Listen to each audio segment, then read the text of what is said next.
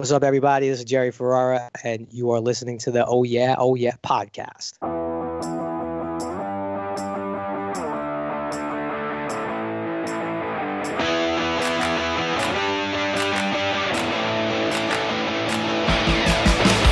If it wasn't for Jordan Farmar and that guy Kevin Love, I would have killed some. Drama.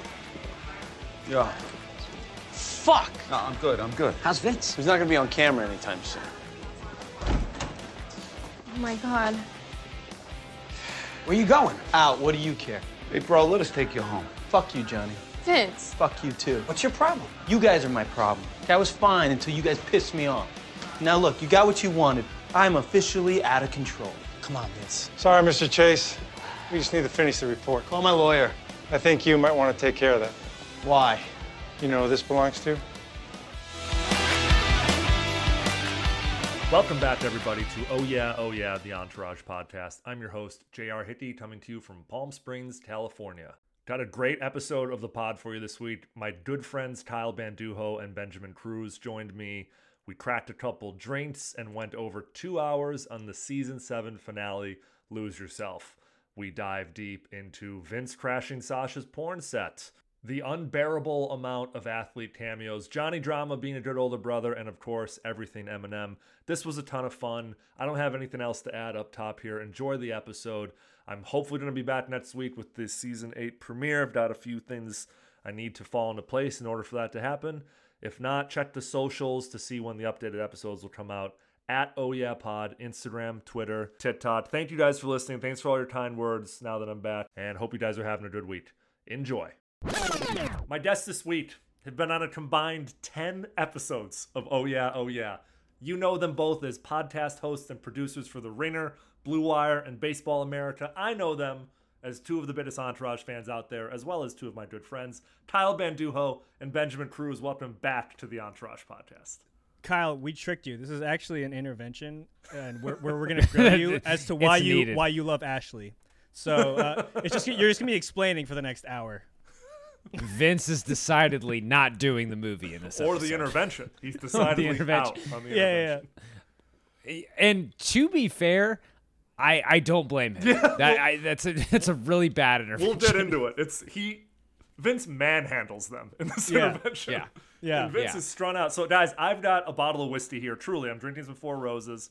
Uh, I've got some kung fu movies on in the background. I'm ready to do about three lines of cocaine before the three of us crash Eminem's party. I'm ready to roll. Ben, what are you drinking?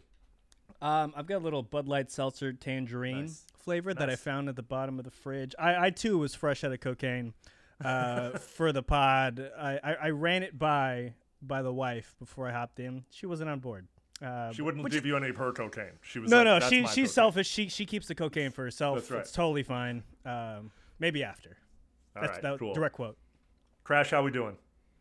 So I'm having a Chick Fil A lemonade because, as I told you guys, I'm fresh off a five day golf trip. That um, you know, th- th- some some libations were were consumed.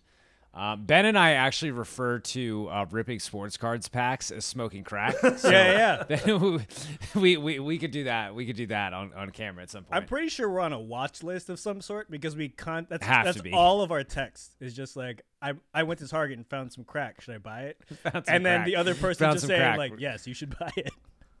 You should you should you should smoke that Yeah, crack. immediately. That's that's our text. I was home in Chicago about a month ago, and I went to my best friend's house. He just bought a new house, and I'm walking around his new house, and I go, "Why do you have all these packs of baseball cards around?" And he goes, "Oh, dude, let me show you." And he like opened my eyes up to this hobby, and I went, "I gotta leave. I went. I can't be. I can't get into something like this. This is too dangerous."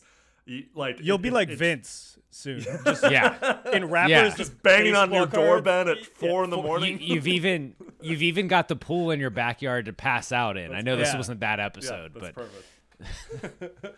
Guys, we're, do- we're gonna have a lot of fun today. We're, we're drinking. It's uh it's the season seven finale. Lose Yourself, episode ten. Originally aired on September twelfth, twenty ten.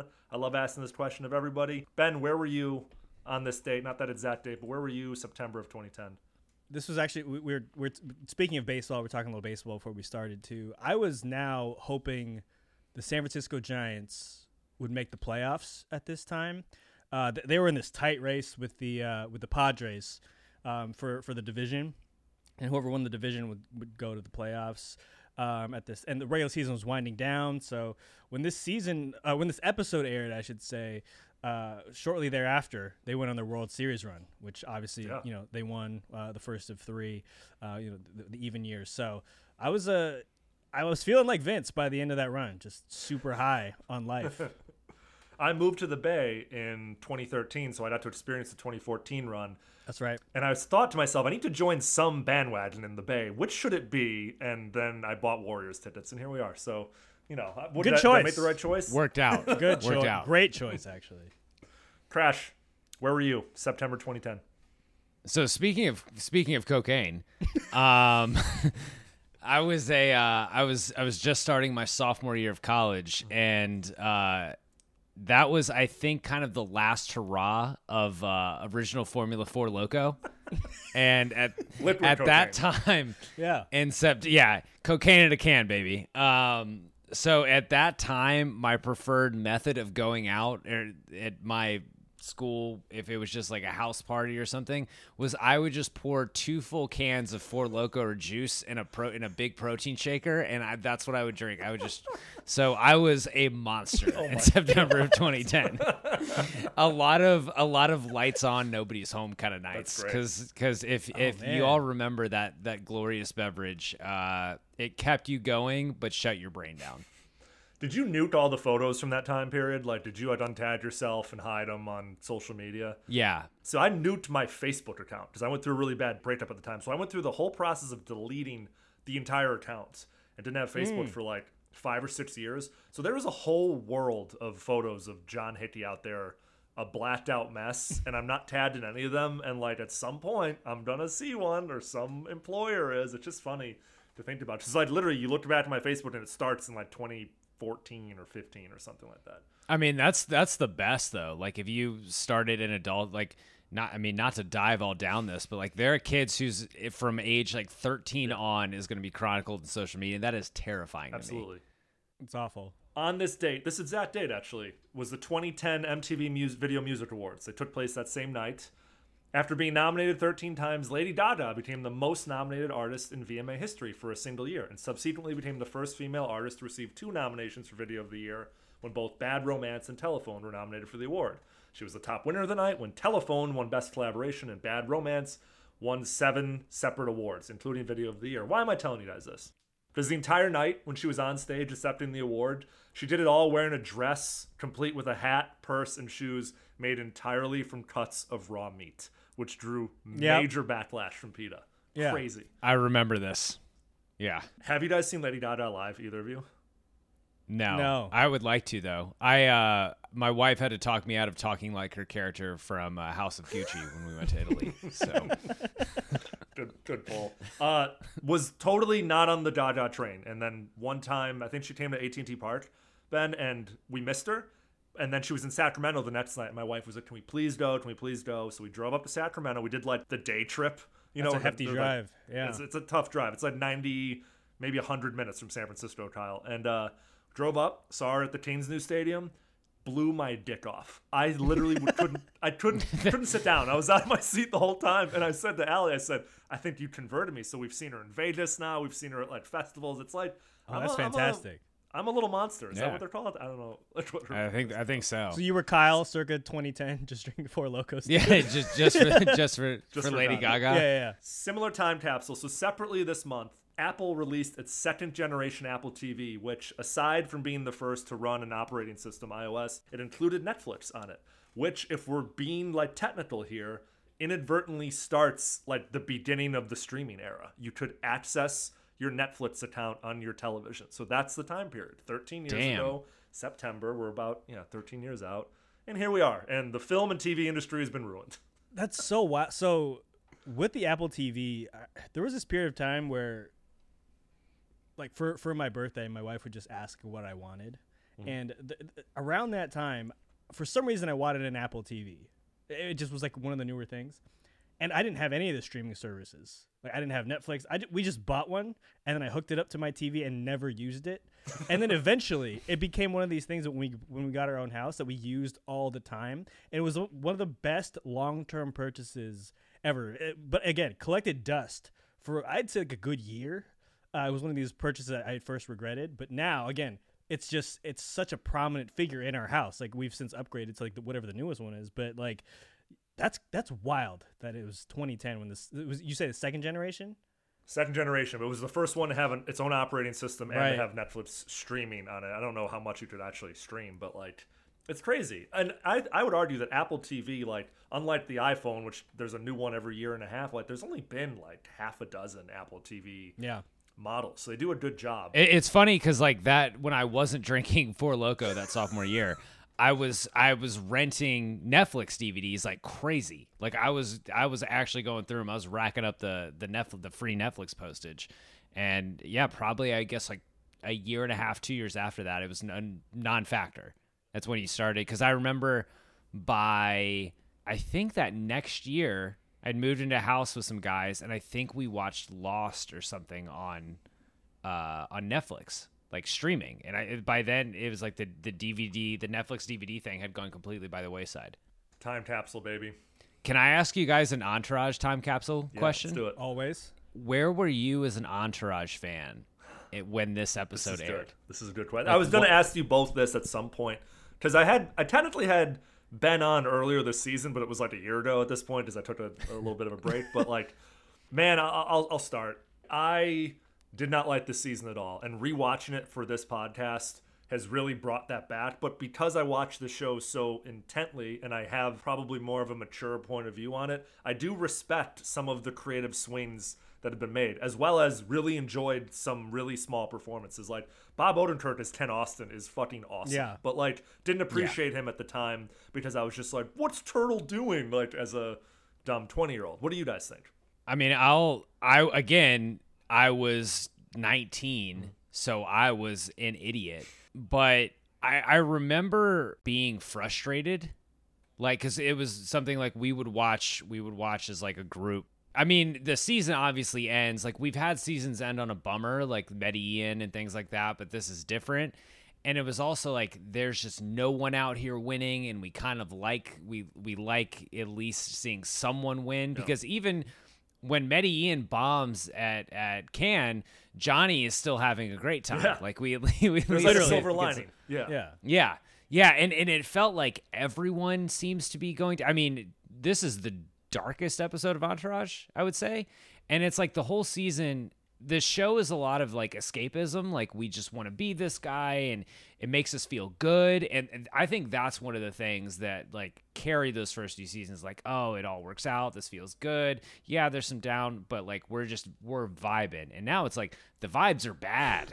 This isn't like this is this is uncomfortable, really. And I I think why again watching this in retrospect, like I think I don't know if brave the word, but like the the swing they took, it's like, hey, this is our golden child, and let's make him like a piece of shit. Yeah. Like let's make him de- fucking deplorable. I don't know how well it works, but it's it's certainly like it's probably the last like ultra memorable episode of Entourage. That I completely agree with. something. When I say it, it doesn't go all downhill from here, but Ben and I were talking before you hopped on, Kyle, and it's like season eight is like just hanging it in. It's like they tried to reset it, and it's kind of like a soft reset, and then like the biggest drama is Johnny Drama's like fighting with you know The network. the network to get more like money for his anime, and it's just like oh these the states are gone now, and now it's back to the original states, and it and it doesn't matter to me anymore. Ben, what do you think of season seven? I mean, it- it definitely wasn't as enjoyable as, as the previous six, right? And I mean, you guys, I- it it was one of those things in the moment.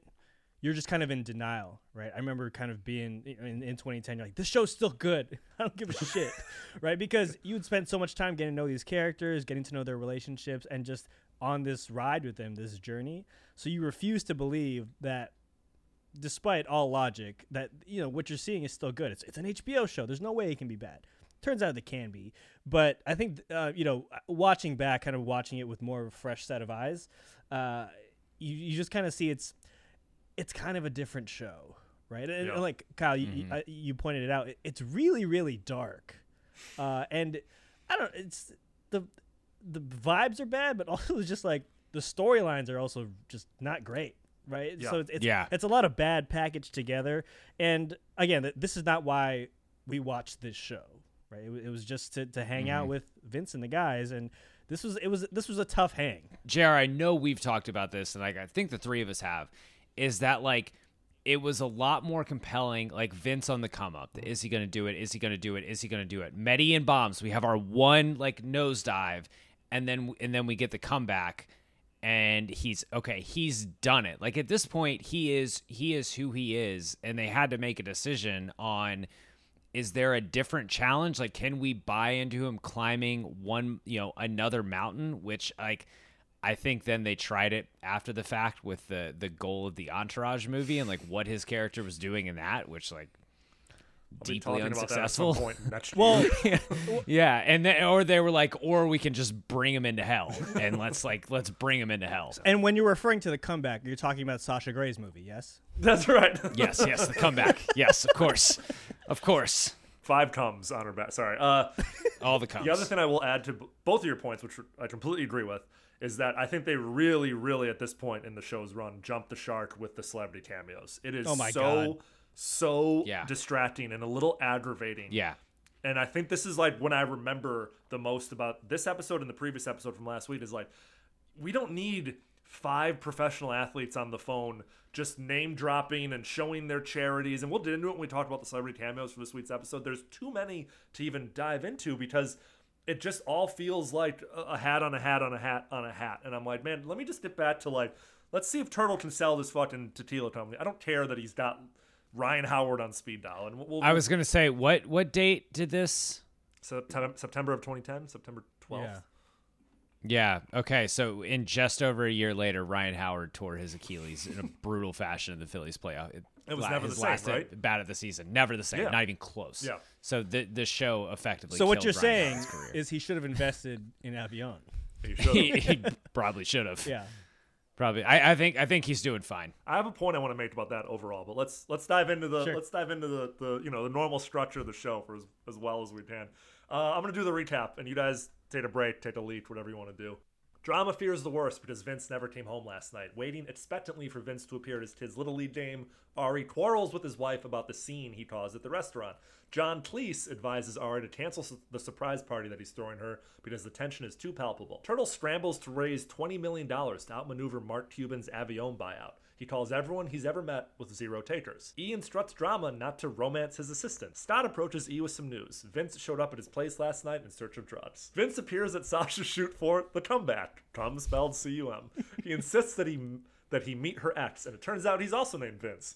Vince Chase gives Sasha an ultimatum: quit this movie or they're through. Sasha holds her ground and Vince leaves. Drama rallies everyone to the mansion for an intervention. Ari leaves work early to smooth things over with his wife and finds his sister in law Marcy in town to comfort her. Offering to settle her debts and pay for her kids' schooling, he gets Marcy to coordinate Mrs. Ari's arrival at the surprise party, where Christina Aguilera will sing her favorite song. Waiting for Vince, Scott reveals to E that he's planning a coup and he's rallied the entire firm behind him. The intervention fails miserably when no one can tell Vince how his addiction has adversely affected them, and Vince accuses E of only caring about his paycheck and storms off. I know you all need me, but I'll call if I need you. He checks into the Roosevelt Hotel and begins doing lines of cocaine. Turtle appeals to Cuban directly. The success of Avion is rooted in Carlos's passion for it, and persuaded Cuban agrees to the $5 million investment with no strings. E meets Terrence McQuewick for lunch and is thrown when he's asked to sign a prenup.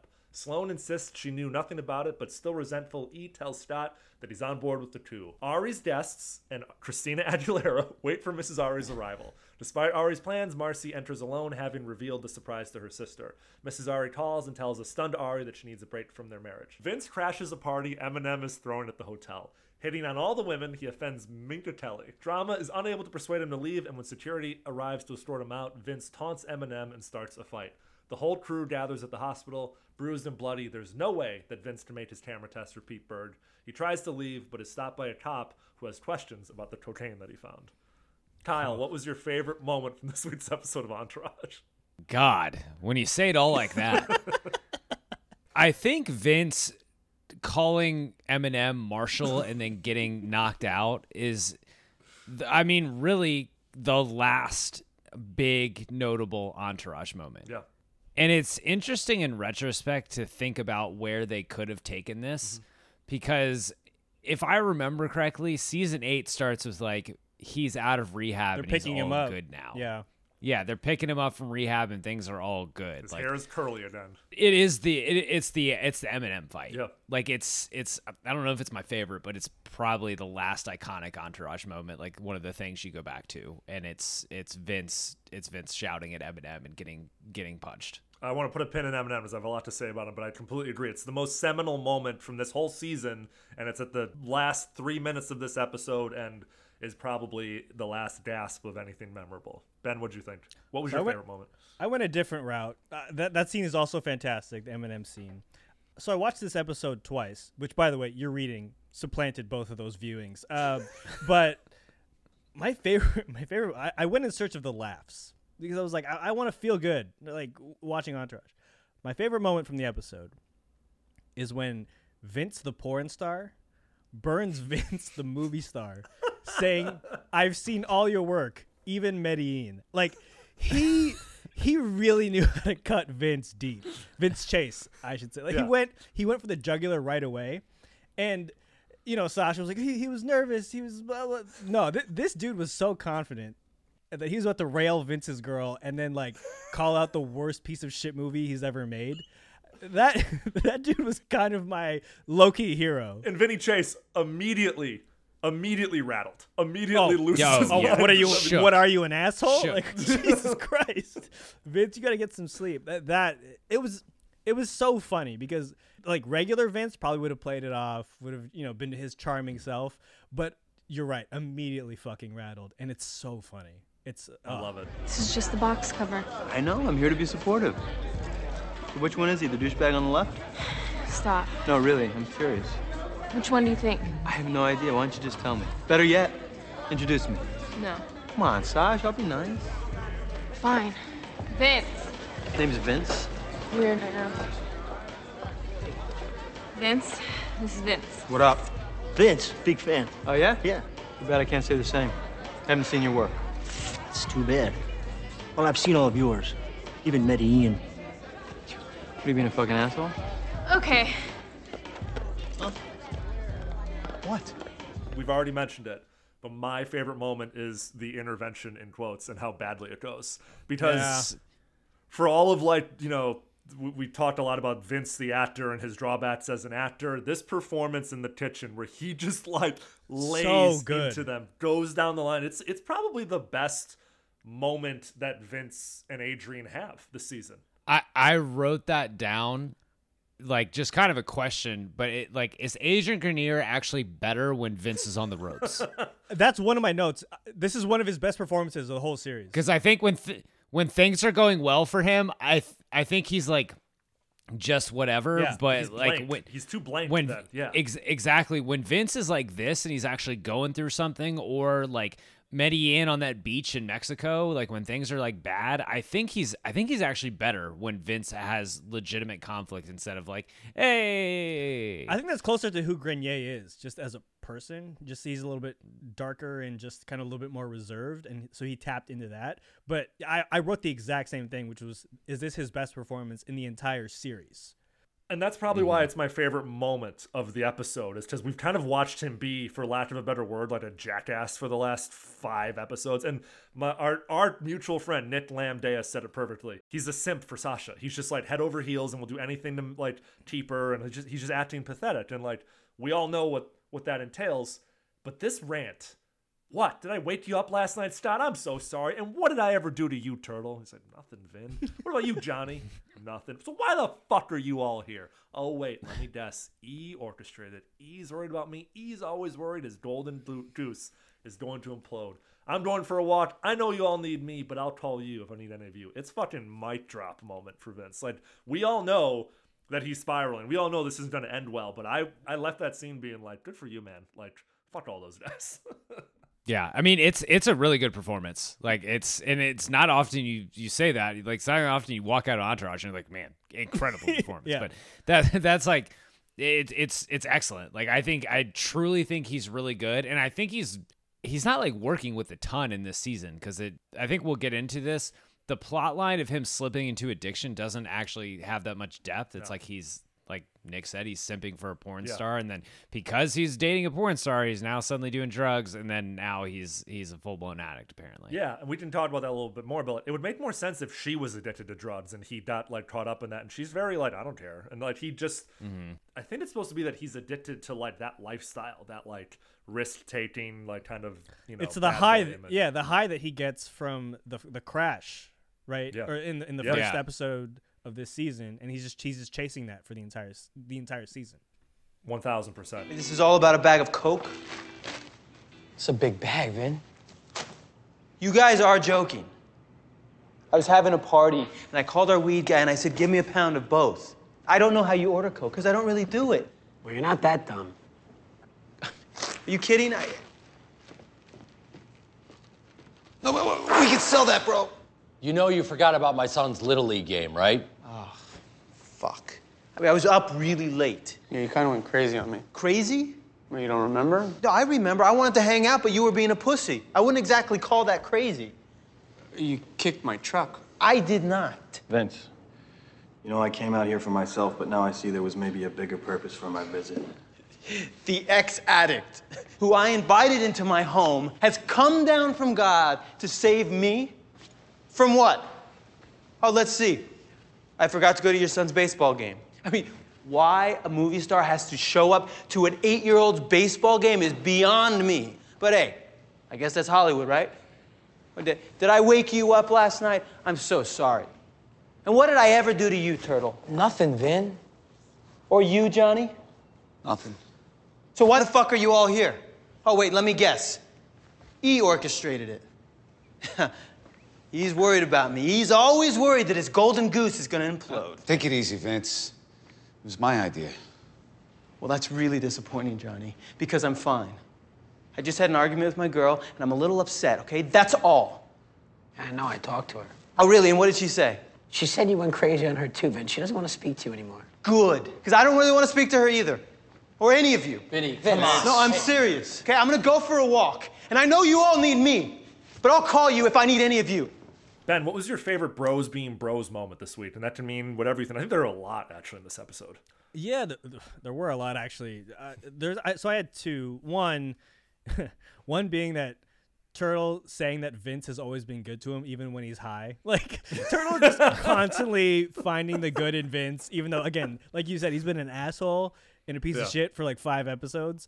Uh, just Turtle's just he's a ride or die. And then the intervention as a whole, I think is just is is, is a very bros being Totally. bros moment because you've got to be really good friends with someone to even attempt an intervention because they can go this one did go sideways but all interventions can go sideways quickly and you have to trust in the the strength of that friendship and that relationship that it's, it, it won't completely go away right like I, I remember john Mulaney talking about when he had an Yes. intervention uh, that So you know, seth meyers and, and a couple other people hosted for him and you know he was in denial about it as well and it didn't it didn't go as well but uh, all those people loved and cared about him and, and you know he realized that. So these are just again the the tightest of circles uh, you know including including walsh and lavin uh, i thought was just it, it, it's it's obviously dramatic but it's it's such a bro bro being bro moment.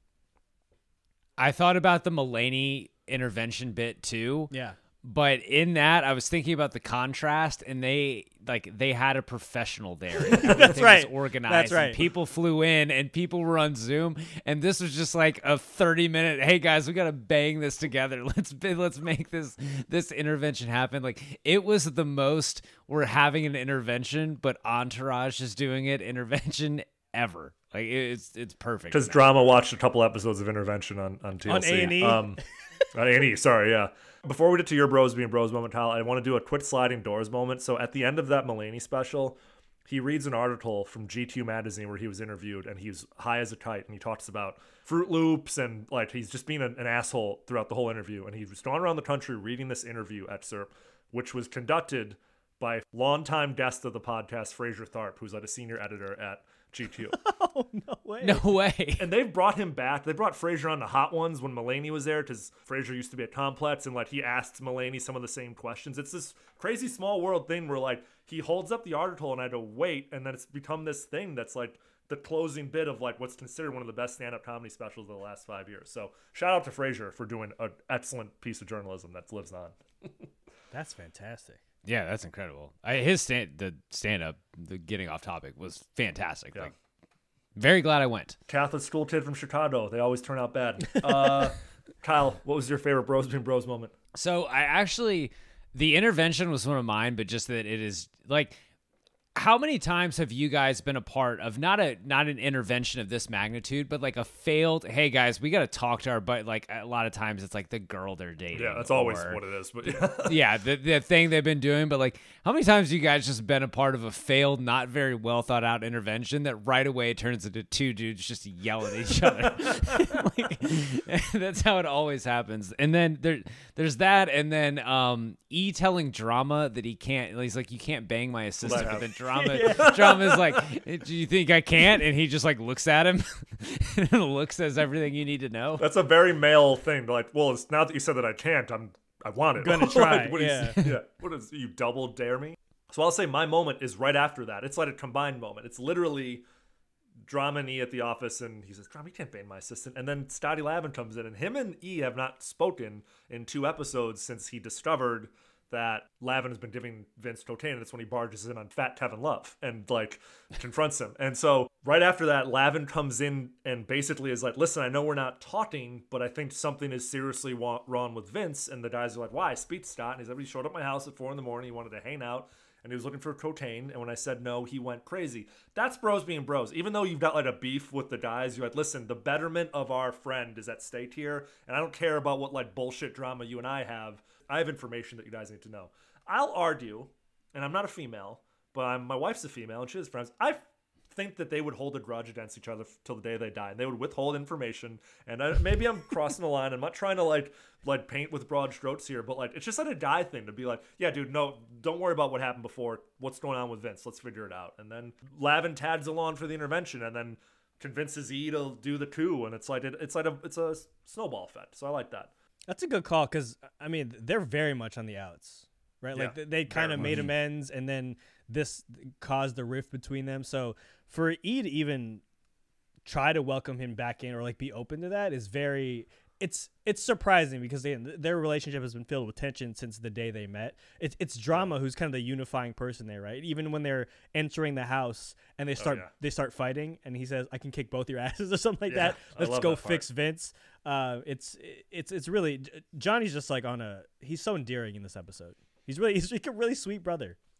It's funny because like one of the the best like the things we loved about Johnny the first few seasons is just like how how just desperate and down on his luck he is. Like it's just the, watching a stray puppy getting kicked over and over and over again, and now like confident John is is interesting. Yeah. Um. he- I mean, he's the he's the Chase brother with it more together, which is re- it, again, it's it's the thing you said, Jr. About like they took a lot of swings, like they really shifted the dynamics of this whole friend group compared to what it was in in season one. Like you would say, you leave this season, and Vince is probably the most the most down on his luck, and you could say even like E is on the ropes in, in a couple couple different ways. Like Turtle and Drama seem, especially after Turtle talks to Mark Cuban, it's like they're kind of like, yeah, they're they're in pretty good place right now. Doug Ellin has said that this was the season that Turtle was going to win. Everyone else was going to lose, but Turtle was going to finally get his payday and be like on easy street. And I mean, they accomplished that. We'll talk about who wins the episode at the end of this, but it's pretty fucking clear who wins the episode. Yeah. One last thing about that Lavin scene.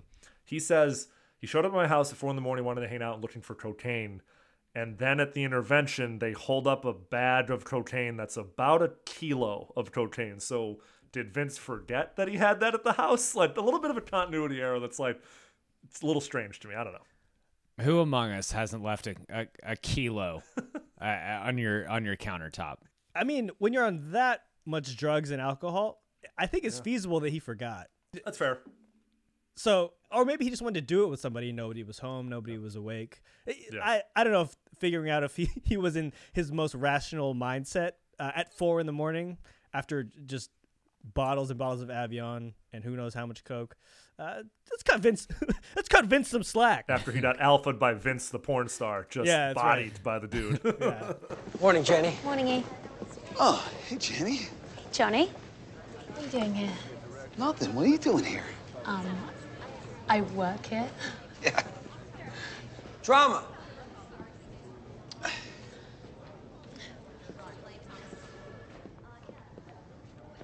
Can't bang my assistant. What, you don't think I could get her? Uh, E, I know we uh, hate each other, but this is about Vince. What about him? I was gonna call you this morning. Speak, Scott. Okay, uh, I think that Vince has a real problem. Why? Because he showed up at my house at four in the morning, wanting me to hang out looking for cocaine. Oh, God. When I said no, he went fucking crazy. Jenny, you gotta find Sasha Grey's number and get her on the phone now. I'm on it. Kyle, what was your least favorite moment of the week's episode? I want to differentiate least from not being good, but watching Ari's marriage fall apart Oh, is not fun. Yeah, Yeah. of course not. Is is not is not fun at all. Um and we've seen we've seen them have problems before, but it's also yes, he had the blow up in the previous episode, but it's it's weird seeing it fall apart as he's trying to make this sort of grand gesture because the thing that we've seen that always gets him in trouble is not being t- attentive, mm-hmm. not being, you know, not being around, taking phone calls in church, doing things like that. And he's pulling together this grand gesture. He's offering to pay his sister-in-law's like all her debts and stuff just to so he can do this thing for his wife. It is kind of a I made an oops, but this is also something special I want to do for you. Yeah. And then watching her essentially dump him from what looks like a Chili's is uh that it's tough. It's a t- tough beat. That's not what you want. Two for ten appetite. I mean, uh, who can blame her? I I- listen. I'm I'm not listen. I love Chili's, but d- dumping your husband at Chili's is that's a different different. That, thing. that was a very she she had that conversation at the bar. She didn't step outside. Yeah. So the bartender was just listening to this unfold. Uh, it just it was probably the highlight of his night. Yeah. Yeah. The only thing missing was like the it, her hitting the bartender while she's on the phone with like the. You know, giving her the- I'm sure that's Yeah, yeah. Double. I'm gonna get some of her things.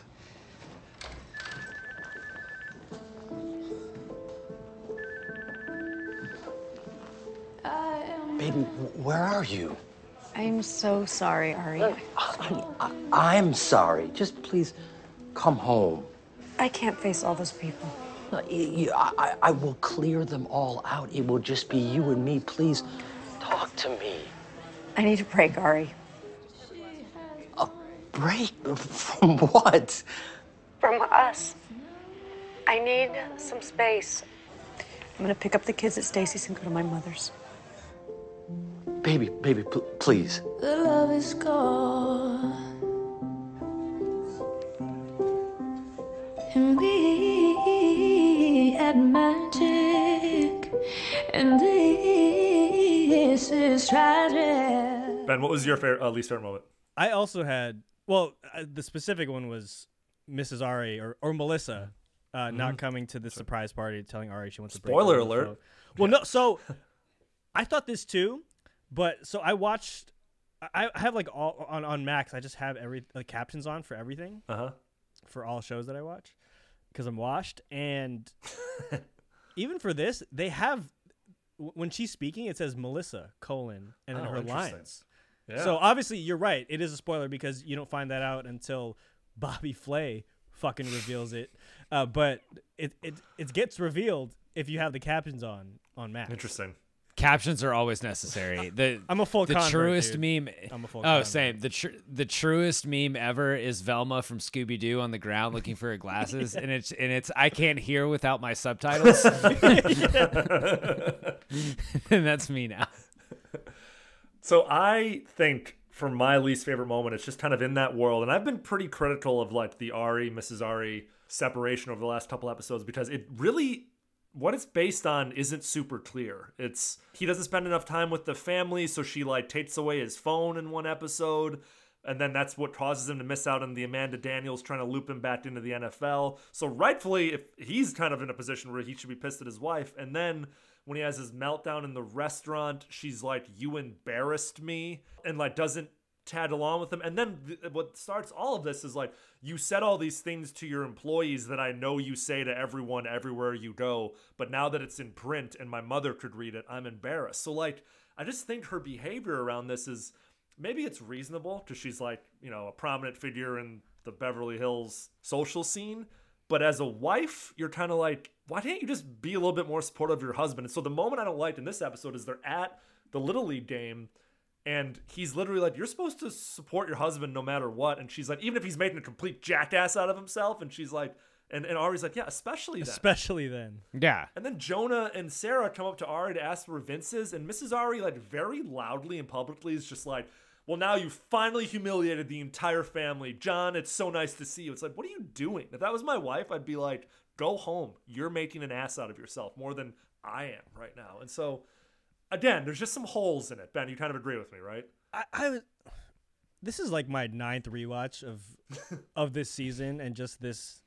You, you know where this relationship's going and like how it all Mhm. unfolds, and you're right. I'm still a little confused. Like I get it. He's he's not exactly the most politically correct person uh, t- when talking to his employees when he's talking to women.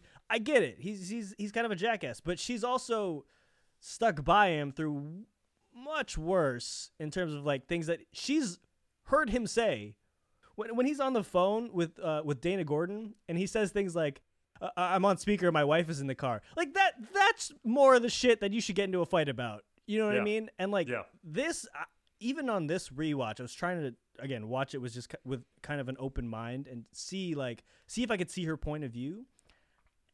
And I I, I still I am can't trying to figure that out. Yeah. I'm still trying. Yeah. And and that might be that might be in the third rewatch. but we'll And- see. but you know what? It it made sense to me as a 24, 22 year old watcher. I was like, oh yeah, he's a dick. Like she's she wants to break. But She's had enough? Maybe maybe now that I'm married and like I'm just kind of like, what are you? What is she doing? Like why is she suddenly so offended at like his, the way he's and and all of this? He does all of this stuff to provide for his family. Like everything she complains about.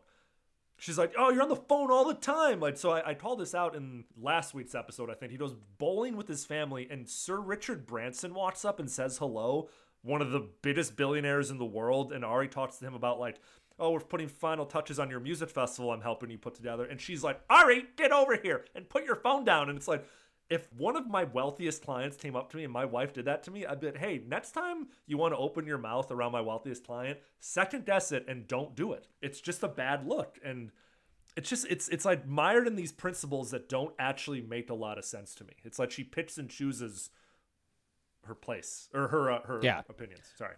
yeah, he's behaved like this for seven seasons. Correct. None of this is a surprise. None of this is none of this is new, and it's just like there. The whole thing is like now she's tired of it because it's probably. I mean, it is kind of like it is the thing that some people like don't really say come out against a certain thing until it becomes public, and then it's like, oh, yep, can't can't do that. But like, oh, really? You, you knew what was going on with this thing for a long time, and so I think now that he's finally embarrassed her publicly, like that she has to admit that her husband says all these things that she knows he says, like it's it's an irritation thing, but it's just it's it's not the cleanest split or cleanest plot line. The biggest mistake Ari made with all this was not saying, "Let's go see our therapist and let's have her weigh in," because Yeah. uh, you have an impartial third, an impartial third party.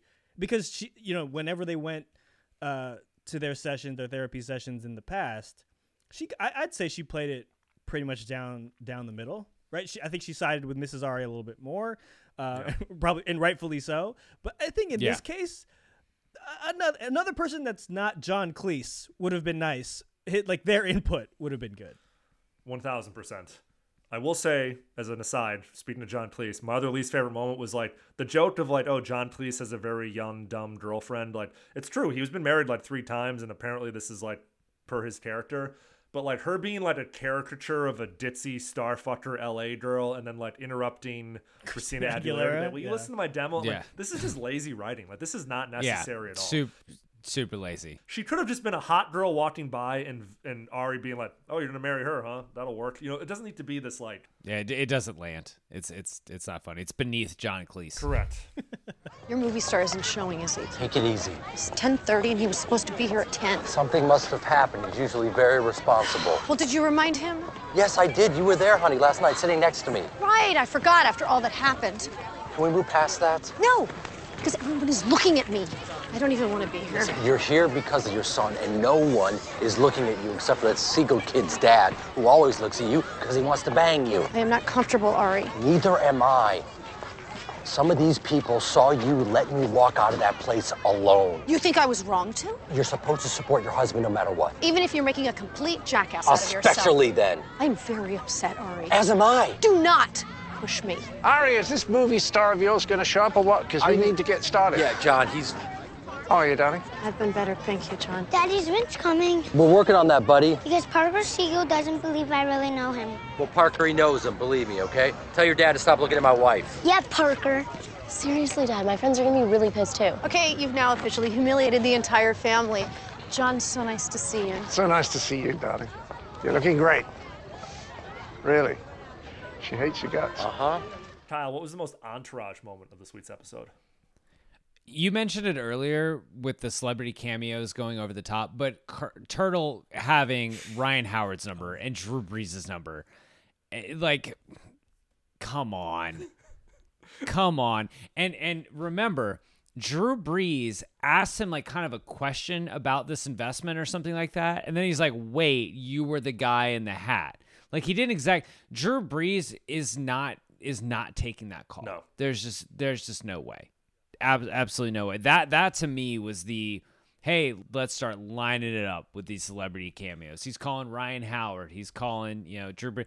When really, if anything, he'd be calling like, oh, remember that venture capital guy who took Vince out for steak dinner, try to get him to invest? Like he'd be calling those idiots. Or the guy who manages Ryan Howard and Exactly. Yeah, not, he wouldn't call those guys directly. I want to do this now. It's really funny to me that every time Turtle calls a celebrity, they all remember who he is exactly. It took Drew Brees a second to be, like, oh, you're the one in the hat, but like, if you're just like a hanger on of some celebrity movie star, I mean, and they're like, oh yeah, Turtle, I remember you. What's up, man? You were doing this. You were calling me a pussy from this. It's just like continuity wise, I'm like, why did like make Turtle work a little harder there? And then Mhm. Ben back me up. Why would Turtle be calling professional athletes to invest in a tequila company when all professional athletes are not allowed to have sponsorship deals with alcohol brands? It's like a uniform contract thing. You're not allowed to. Have you ever seen a professional athlete be in a beer commercial that is currently playing? So now I think it's probably more acceptable. Like Steph Curry has his own whiskey. You know what I mean? So like it's, right. it's it's it's it's now more. I think at that time you're right. At the time, it was like Yeah, at the time we can't They think can't of be any. it was all yeah. it was all just like rappers. It was just like Diddy. right or like or you know movie like Clooney. You know starting up um Casamigos or whatever. But I mean, it, it at that time it was more like you know water. You know all all Yeah. these things that separate you or, or put you on a pedestal for being to being a superior athlete. So him getting their numbers was also just a giant pet peeve. And also, by the way, though, I will say this: Drew Brees kind of douche for discriminating against against Turtle for wearing a hat backwards. Like, I'm sorry, Drew, you've never worn a hat backwards when you've been injured on the sideline. Get the hell out of here. Brees is a bit of a he's a God guy, isn't he? Big God guy. Yeah. Yeah. Uh, also, Yeah. big front man for uh, Advocare. That's right. Yeah. That might be Vince. Hello? Yeah, who's this? Who's this? You called me. This is Ryan Howard. I was calling you back. Oh, hey, Ryan, it's Turtle. I met you at Vinny Chase at the World Series last year. Oh, yeah, I remember you. Yeah, you're the dude that was screaming out, call me a pussy. Ah, don't take that personally, Ryan. You were playing the Yanks when you were beating the Dodgers in the NLCS. Was there anyone screaming louder for you than me? Yeah, yeah, whatever, man. What, what's up? What's up is you just signed a $125 million contract, and I'm sure you're looking for ways to safely invest your money.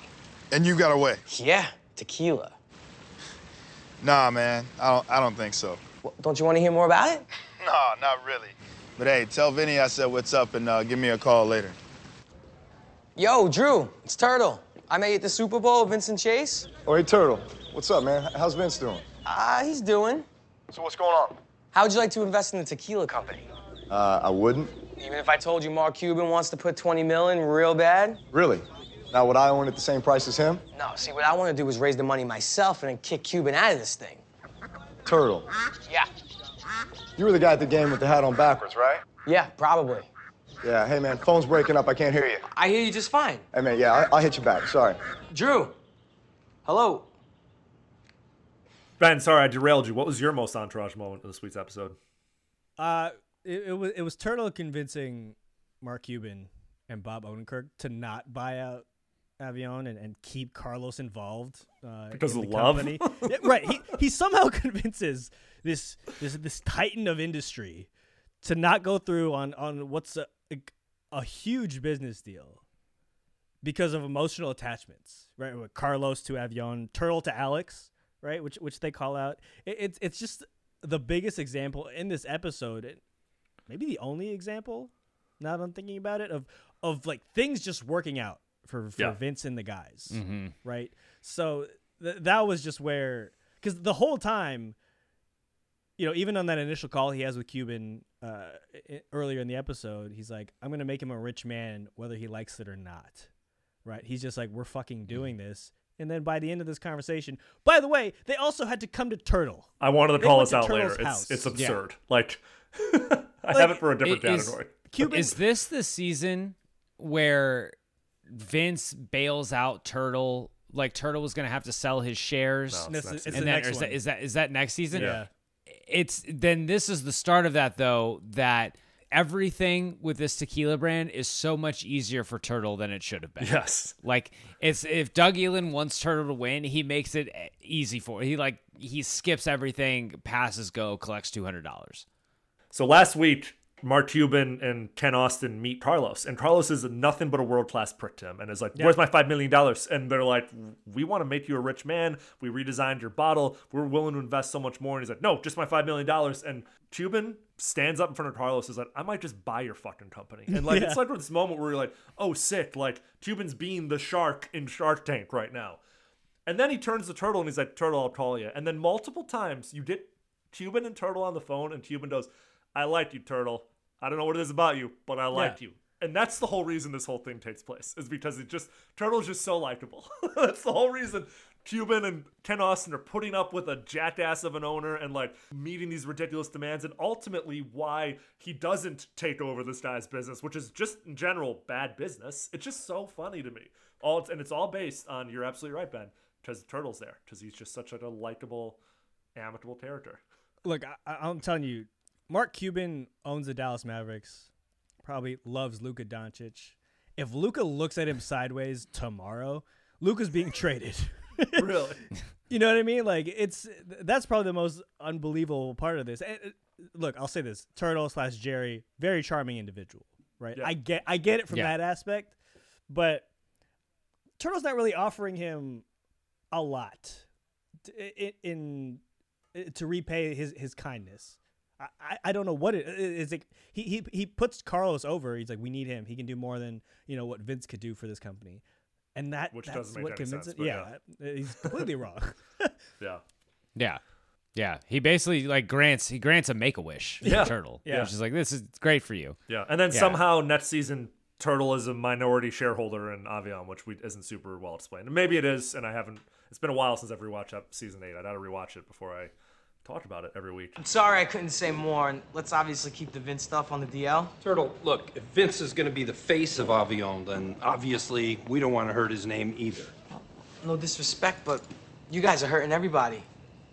This tequila is authentic because, as corny as it may sound, it's made with love. That's corny as shit. Maybe it is, but you know what? Carlos makes a great product, and without him, we're just another brand. I think he likes Carlos. I think he loves him. I, I don't know if I like Carlos or not, but you know what? I think we need him. I think we could use him. He's a personality, and to be honest, he'll sell the product better than Vince will. Like Juan Valdez did for coffee, like Aunt Jemima did for syrup, like that Where's the Beef lady did for whatever the fuck she was selling. The only difference is Carlos is the real deal. Juan Valdez. Aunt Jemima. Turtle, this is about your girl, right? This is gonna kill me with her, Mark, yeah. Well, that's a shame, because she's a keeper. She's too good for him. Thanks, Ken. Look, Turtle, I like you. I hate Carlos, but I like you. So I'm gonna give Carlos his $5 million to build his factory. No strings attached. And if he hits his numbers, there'll be more money behind that. But if you fuck me, you know what's gonna happen? Mark's going to make Gordon Gekko look like Mary Poppins. I will never forget this. Neither will I, Turtle. Uh, my most entourage moment's very quick.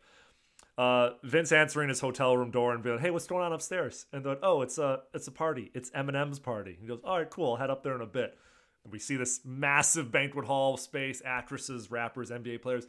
Guys, if I were to answer my hotel room door and ask room service, "Hey, what's going on upstairs?" They know private party. Don't go up there. Yeah, That's just all it is. Like, I would have no idea that it's Eminem. I would not just consider myself invited. It's just that just that little thing. I thought to myself, "Fuck, that's pretty cool." That he can just kind of roll in there solo and you know. end Also, up- d- drama got up there somehow, which that's true. Not fully explained. yeah, I mean, he's a TV actor. You know. Network TV star. Yeah. Yeah. All right. That's fair. Hold on.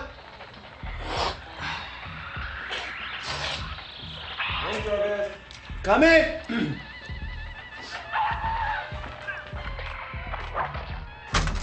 Hey, Mr. Chase. The hell's up with the music? Oh, sorry about that, Mr. Chase. There's a party. Oh, yeah? Any good? It's Eminem's. Can't imagine it isn't. Oh, probably head up there. All right. See ya. Any lines or quotes jump out at you, Ben? Uh, I had I had two. One, uh, you kicked my truck from Scott Mhm. Lavin, which is fucking hilarious. Just The- imagine the delivery is perfect. Yeah. Oh yeah, yeah. Vince just ripping him at four in the morning, and then him being like, "I I don't have any cocaine," and then just kicking his truck and watching him walk off into the night. That visual is fantastic. The second one is uh, Vince. You know, I came out here for myself, but now I see there was maybe a bigger purpose for my visit, which is Billy Walsh. Yeah, Uh, just he he has like three lines, maybe four in this entire episode, and he's batting a thousand. It- every, every line he delivers in this entire season is fucking hilarious, and that and and Vince just his Vince's immediate rebuttal of like, oh, I'm getting advice from the fucking drug addict. He's The just ex-addict come down from it. God. yeah, Yeah, to save so- me? So bitter about it, but Walsh's delivery, it's so sincere, it's so deadpan, it's so fucking good. Those are my two favorites. Love it. Kyle, what about you? You could make a strong case that Billy Walsh is the most beloved character from Entourage. Yeah. I'd say so. Like in terms of universal approval rating. in that Medellin season, it he gets pretty like haywire, like all, all of his Yeah. like ducking the boys, and there's maybe like one episode where it's a little too much Walsh, but I I I, I agree with that comment. Yeah. It's it's so fun to watch him though. The thing, the the uh, obsession with Sofia Vergara. Yeah. Um, before she, that, that's don't- funny. I don't blame him. Uh, yeah, yeah. Um, I just I love the one where it's also kind of an entouragey thing when right when he provokes Eminem, like too mainstream to fight your own fights, Marshall.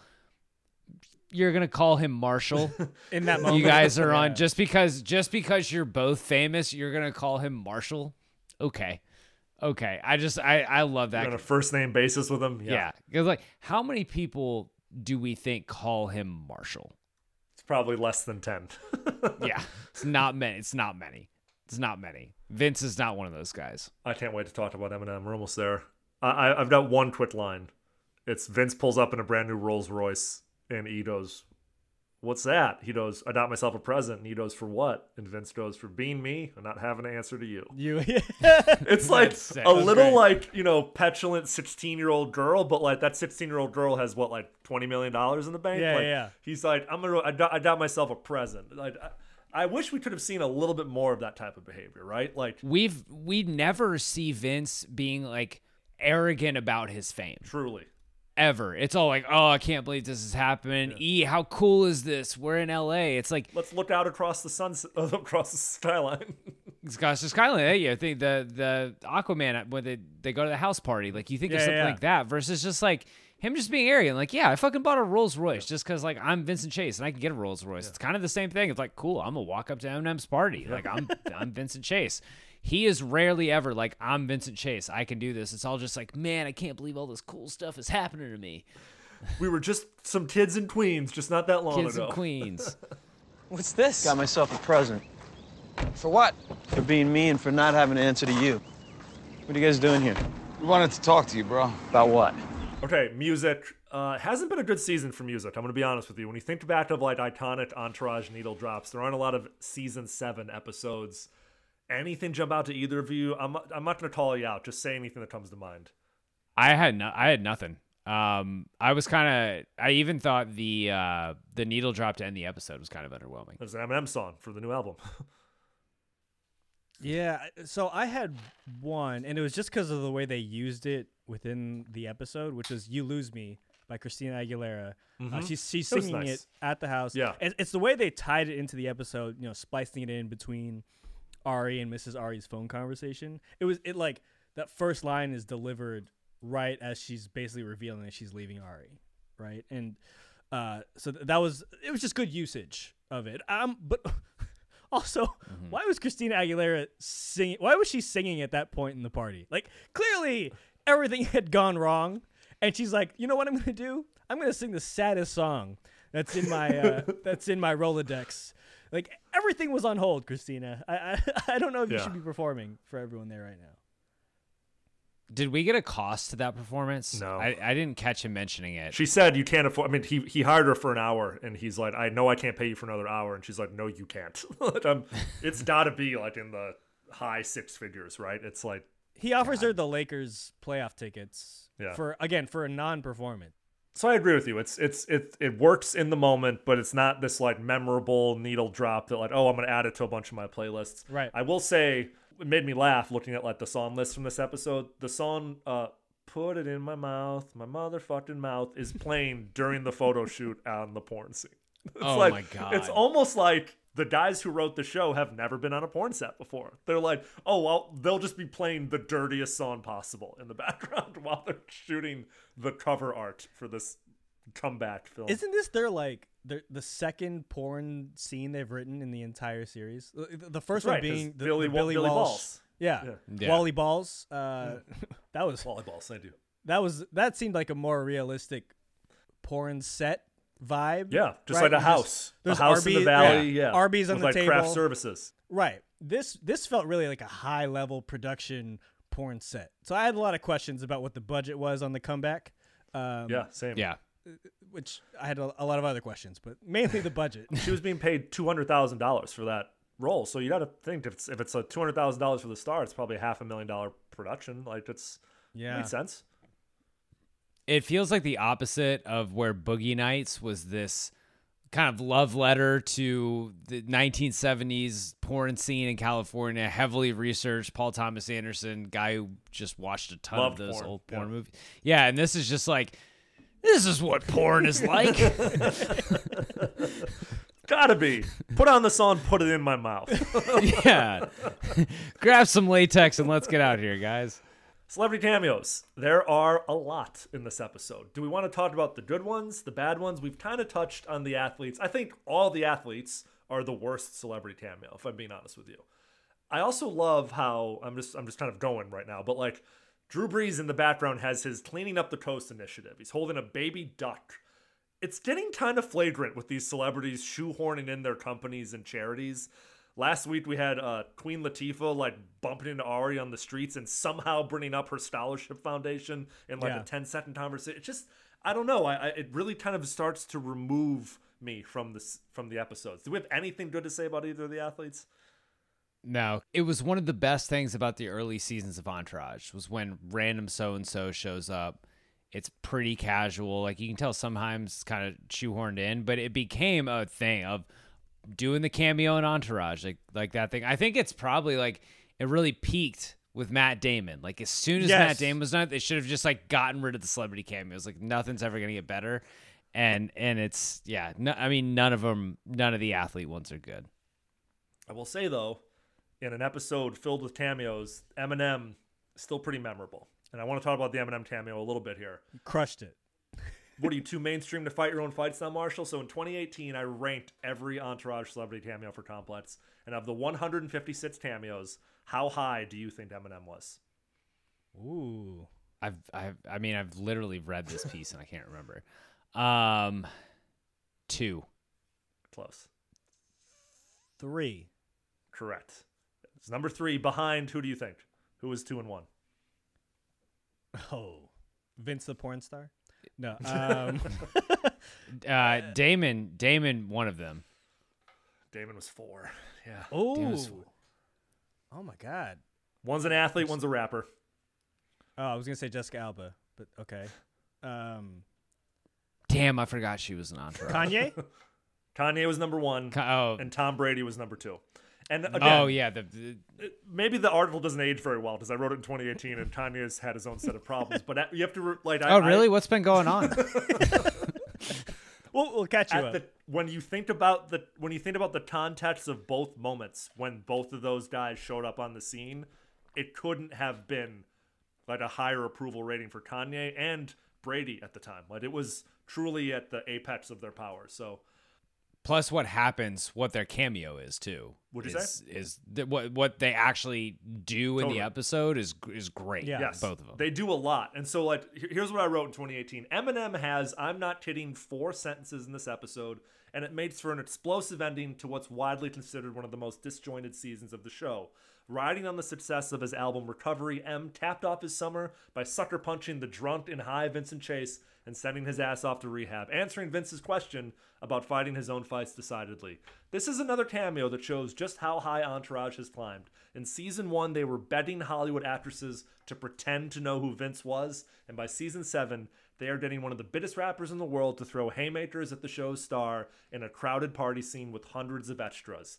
At the time of this episode's airing, Eminem's Love the Way You Lie featuring Rihanna was number one on the music charts, and his album Recovery was number one on the music charts. I mean, that's this is it. This is like the last big moment in Entourage. This is what we're talking about. So that's why mm-hmm. you kind of like still I don't say like liked this episode, but just remember it fondly.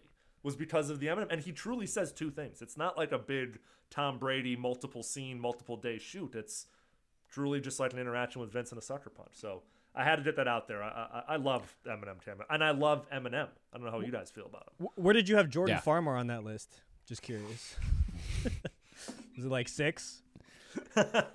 when I heard that name or like saw that, I was like, whoa, whoa. I mean, and that's that's the result of playing for UCLA, and UCLA, playing for the Lakers. yeah. Because if he w- even if he would have gotten drafted by like the Bucks, no. no. Also, um, Jordan Farmar had a bigger role than Kevin Love, which is still criminal.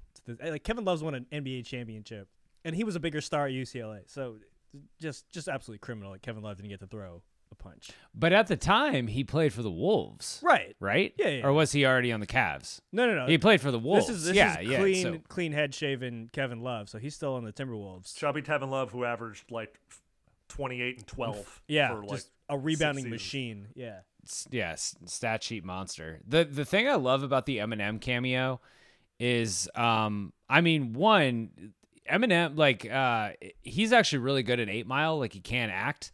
Um he's incredible in Funny People. That's right. His cameo That's his right. cameo in That's a Funny great- People is incredible. Um but I love the part where I love when he comes like he's he's, he's seeing that there is a kerfuffle Mm-hmm. And he is coming to do it and he's like okay this guy's also like i love when famous people who don't know each other acknowledge like they're just like oh hey another guy another person is on my level i know him you know he knows me we probably never met but like we're we're now boys um, or we now at least like have this understanding and then how quick he is to be like ah, never mind fuck you Yo, bro. You okay? Yeah, I'm fine. You don't look it. Hey, look, Johnny, do you want to party? Do you want to be a bitch ass pussy? Come on, Vince, let's go. Come on. Mr. Chase, I'm gonna have to ask you to leave. We were just leaving. Come on, no, bro. No, no, no, we weren't. Sorry, what, what, what did I do? We've had some complaints, I'm a guest in the hotel. and this is a private party. I'm friends with the band. So why don't you go fuck yourself? Yo. Vince. Vince, what up, Yo. man? What's the deal? What's up? You tell this guy I'm cool to stay? No, I don't think he's so cool. Oh, look who it is, Minka the tight ass. Fuck you, Vince. Fuck you. Yo, chill out, Vince. Come Fuck on, man. you too. Fuck me. Yo, get this dude out of here, man, before I fuck him Oh up. wow, what are you too mainstream now to fight your own fights, Marshall? What's wrong with you, man?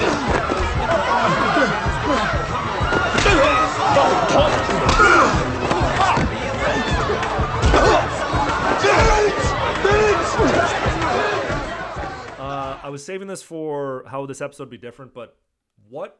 This is more for Ben because you know you and me with our little NBA knowledge. I know I know you know the NBA too, Kyle. But what current NBA players would be at Eminem's party in 2023? Man, so that's, that's immediately what I thought of that question when I saw Jordan Farmar and Kevin Love. and this is this is where I landed. Tyler Herro and Dillon Brooks. Uh, Oh man. because Tyler Herro could play the role of, of Kevin Love, basically holding drama back, right? And then Dylan Bro- Dillon Brooks would just be that's just easy casting. Yeah, Like, just so punchable. Yeah. yeah. He he'd he'd want to put he he could get punched. He'd want to punch. So th- that that's where I'm at. I think that'd be if we were updating it to today. That's who I'd cast. I think that'd be good. Who do you have? So sticking to the Minnesota Timberwolves, I think it's Cat and Ant. It's Karl-Anthony Towns too. and Anthony Edwards. Except they're not hanging out with each other. No, they're Ant- not. Ant's doing but, his own but, thing. But they're an entourage, so like the crew would make them hang out in the scene. Anthony Edwards is genuinely cool. Like he's an exciting young player who, like, in ten years looking back, we could be like, oh, Anthony Edwards was in this episode of Entourage. And Cat is just such a tall, corny, what weirdo that like. I mean, sorry, Cat is such a tall, corny weirdo that like he'd be the Kevin Love character, just kind of like Sure, sure, hanging sure, back yeah. there. So yeah, that, those Yeah. those are the, my two guys. Kyle, did you have anything? I didn't. I didn't mean to not include you in this. I mean, I by by where I live, I'm legally required to answer Wemby to any NBA question. Yeah. The the man who is going to bring a billion dollars to our local economy. Just Jesus this one man. That's insane. Um, and and until he, in two years, he's going to be like, I don't want to live here anymore. Could he even fit in the frame of a shot in Entourage? Like he'd just be No. No. It'd be he'd be in, there'd have to be such a wide shot of him at a party. I think we talked, Jared. We did hustle on the pod, and like Anthony Edwards has legitimate char- charisma. Like he was excellent He in that great. movie. Like give give my man some more cameos and things, like some more speaking lines. He was fantastic. He's got the Riz. Um, oh, that as the as the Utes say. Yeah. Yes. One more like looking back or looking forward question. So in 2023, whose party would Vince be crashing instead of Eminem's? I think there's only one answer, but I went I went Jack Harlow. Really, Yeah. Oh, yeah. The He the just- white rapper thing. That's I- actually pretty good. I yeah, I discovered that after I made the choice, but it would just be like he has enough song choices to play in the background, and he was in a, he was in a movie. He was in the the white the what was it the uh, White Man Can't Jump uh, remake. never saw it. The Yeah. the remake. Yeah. No, I'm not watching out of protest. Same. but that's who I chose. Kyle, what about you? I my first thought was Drake, and then I'm like, is is and then I was like, is he too famous? Like, does Drake even throw parties like that anymore? Um, At the Roosevelt, you mean? yeah, at the ro- yeah, like he might be too famous to throw a party at a hotel. Like he would rent out, he would rent out a mansion or something. So I was thinking it was probably like it'd be at like a TikTok, Yeah. like a some some sort of TikTok star or something like that. Like it'd be. Like it's like Mr. Beast party. It's a bunch of like dorks sitting around. Like, yeah. Yeah. And I don't mean Yeah, to call it's him a like- dork because he's like the wealthiest man on YouTube. But so I thought it was Drake though because when you think about like who would want to be hosting a party in an episode of Entourage, Drake would love to be like the artist. You know what I mean? Like it's a little That's a good call. Yeah. little you know self-aware but the reason i wouldn't like it is because like knowing drake you would have some like dumbass celebrity like standing next to him like logan paul or like hasbulla or something like just like some like of the moment person that would ruin the episode because we'd watch it 10 years later but who the fuck is drake forcing into the frame with him? And it's just like some random internet celebrity that he had to be buddies with. So i don't like drake. I've seen him live twice and every time i see him i go why do i go see this guy live? He's so disappointing live. And it's uh, Really? That's a bummer to hear. he headlined Coachella in 2016, and this is early. You know, 2016 Twitter is, was a lot different. Sure. Yeah, and yeah. he, mm-hmm. Coachella headliners get I think two hours and 30 minutes to do a set, and he performed for 45 minutes, and it's in front of 100,000 people in this field, and he just talked the most of the time, and he would start a song, like a beat would drop.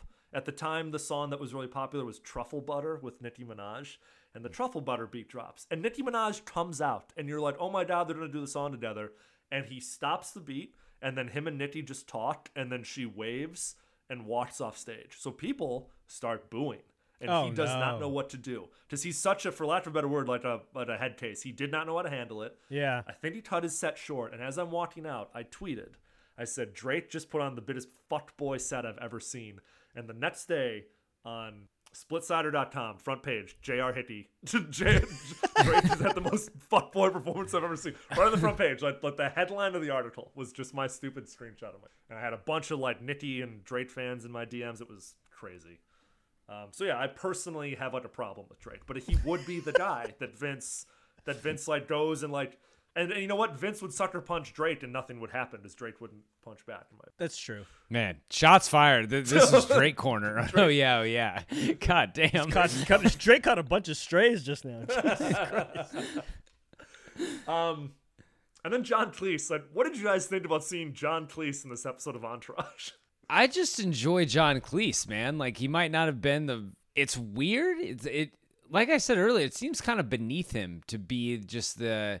But we've had. um I think the the best version of this is Larry David when it's like random guy who's kind of yeah I think I think he's the best version of this in Entourage but it's kind of great when they get a like an actually really well respected comedic actor to do a comedic performance and it's not it's not great. The the bit with the young wife is great but like they could have done a lot worse I guess And he does a good job. If we're talking bros being bros, he spends the majority of the episode being like, "Do not have this party," and like even Yeah. comes to the office later and is like, "As a reminder, do not have this party. We are all uncomfortable." And Ari just doesn't listen. So. do not do this It's- So, a- am I missing something with their relationship? Because by all accounts, this is the first time he's in the series. Correct. Yes. And Ari, this is one of my favorite Ari moments of the, of the episode. Is just he's just taking this heartfelt advice from John Cleese, who again we've never seen them interact. never, yeah, never seen him and Ari interact. Yeah, it's a little strange. We've seen we've seen Jeffrey Tambor come in,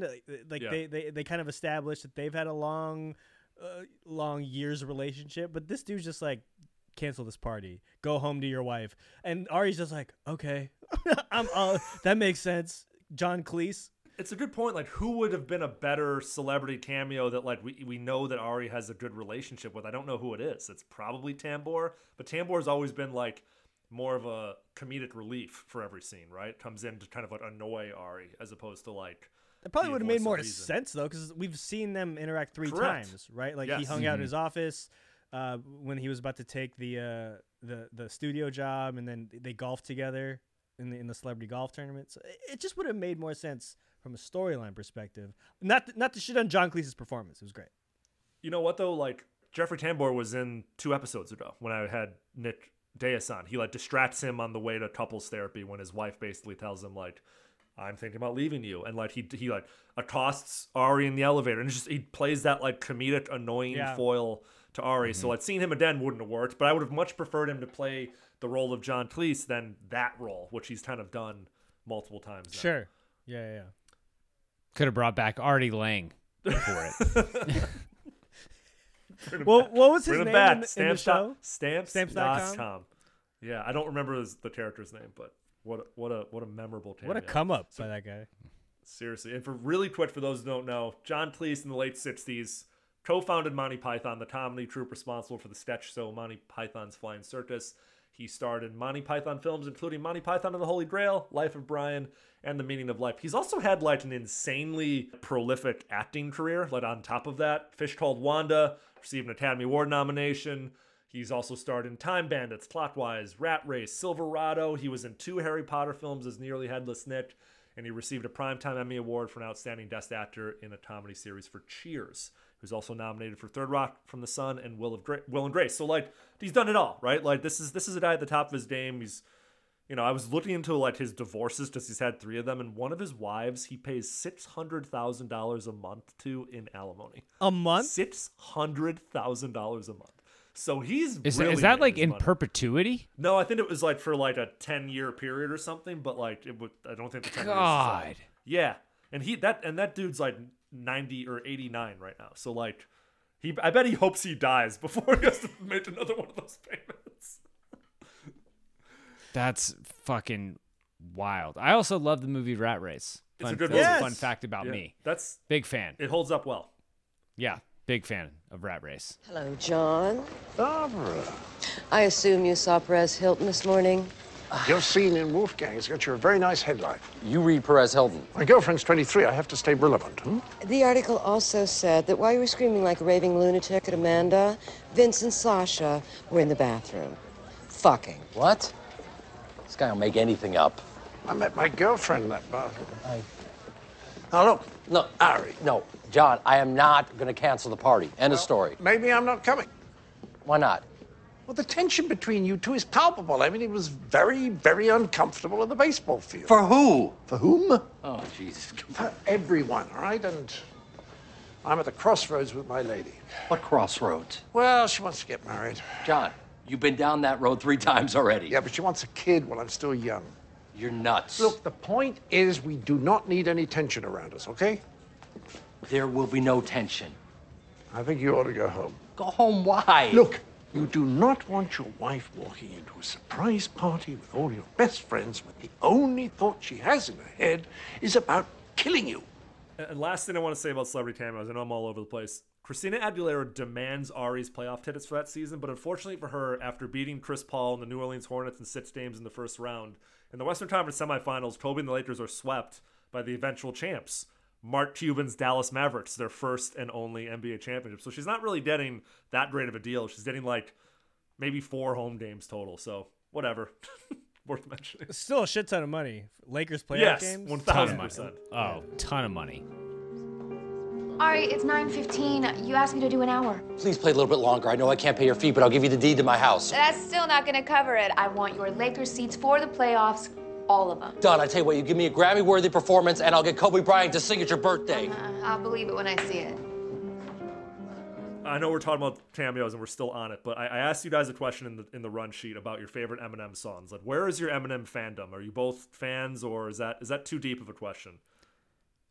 I'm I've never been like an album to album guy it. for almost any no for almost any artist. So I am like a very basic like I'm a very basic bitch, you would say. like uh real real Slim Shady, I know every word. Stan, uh lose yourself. Okay. Like um l- love them, but like a lot of um like uh actually when I collapsed too, that was a big that was a big uh Warm up. college weight college weight room. Yeah. Big one. It still Um, is. But yeah, you know, I'm not here for the deep cuts. Like give me give me the popular stuff that everyone else likes. But like I mean, he was I was fucking nine, eight or nine when Real Slim Shady came out. So it was obviously like the one of my first times hearing all these cuss words, and I was like, oh wow, this is fun. Can talk like this. Right. No, I, I'm kind of in the same boat with Eminem. I mean, Stan is up there. Uh, it, it's the fact that it's now a verb, by the way, is I use it all the time. I still use it all the time, Yeah. and I think about that video, which is fucking disturbing as shit. But yeah, real Slim Insane. Shady, real Slim Shady is up there. Also, Forever, like his verse, Dude, his on- verse. on that is so fucking good. It like he destroys everyone else on that song, and that song is great. Did you hear the story about that verse? I think it was Drake. Let's bring it back to Drake. Drake heard Eminem's verse and had to re-record his verse because Eminem's was so much better than what Drake had recorded. Unsurprisingly, Drake's a no talent hack, but yeah. Let the Coachella hurt go, my friend. Seriously, I know. Um, okay, so th- to paint the picture for both of you, when the Marshall Mathers LP came out, I was in eighth grade, and then when the Eminem show dropped, I was in high school. And when I was in high school, I played basketball, and I worked at Foot Locker, and I could dunk, and I wore primarily nothing but like how Turtle dressed in the early seasons of the show. Oh, yeah. So as you can imagine, I was a massive Eminem fan. Sure. So my three favorite Eminem songs are not the ones you would expect. They are "Who Knew" off of the Marshall Mathers LP, which is not a song that people would, would immediately flock to. But to set the stage, it's summer 2001, and I'm going into the eighth grade, and I'm playing basketball at the Notre Dame basketball camp in South Bend, Indiana. And this kid across the hallway from me named Spencer had the CD and we just listened to it and listened to it. And I remember thinking to myself, how can I buy this without my very Catholic mother finding out? And he goes, let me burn it for you. And I go, what does that mean? Oh yeah, he here we go. burnt it for me Piracy. and mailed it to me. Dude, it was shout out Spencer. Of all the songs on that album, the song "Who Knew" is one of my favorites. He mailed it to you. That's the thing. Mailed I it to think me. e- I think everyone's first burned CD was absolutely a CD their parents wouldn't let them have. One thousand percent. I couldn't Yeah. go to the Mine store. was uh, Ludacris's Word of Mouth. Oh, that's a good one. Slaps. Second song, the song Eight Mile, which is off the Eight Mile soundtrack. If you watch the film, which is classic Academy Award winning film, it's a six minute long film, six minute long song, and it's used in the film so well because every time you see Eminem or, or B Rabbit is his character's name, every time he's riding the bus and he's writing, you start to hear parts of the song. And as the movie progresses, the song starts to come together. And when the final rap battle scene is over and he's like heading back to work, the finished song plays over the end credits. So I love that like storybook style. And it's also just a good song. And last, this is like a super Eminem dorky deep cut. There was a freestyle session that he did. You can find it on YouTube. It's called Weed Lacer. Weed L A C E R. And it contains the lyrics. I'm spectacular, a battle rap manufacturer. I stole your mama's Acura, I wrecked it and sold it back to her. And that is some of the greatest writing I've ever heard in my entire life. I say that line to myself easily once a day, just at some point, because it's just his like unique style of none of those words actually rhyme. It's just the way you deliver them. It makes it sound like they rhyme, and that's why he was such a seminal talent. So if you guys couldn't tell, I'm a stand for Eminem, and I fucking hate Drake. So let's move on. Yeah. His cadences are iconic, and he also gave hope to so many sub- like suburban white kids who also had no idea what he had been through in his life. Be like, I can be that too. Dude, I, I wrote like raps. I like it was so ridiculous. Like I, I'm in, I'm humiliated to say this, but like and I'm a writer now, so I guess it worked out. It sure shaped me in some way, but like I had like a notebook of horrible, horrible raps that I hope never see the light of day. Were those also post- posted on your Facebook that has mysteriously disappeared? Is that That's why, right, Is that yeah, the real correct, reason why it's yeah. gone? All right.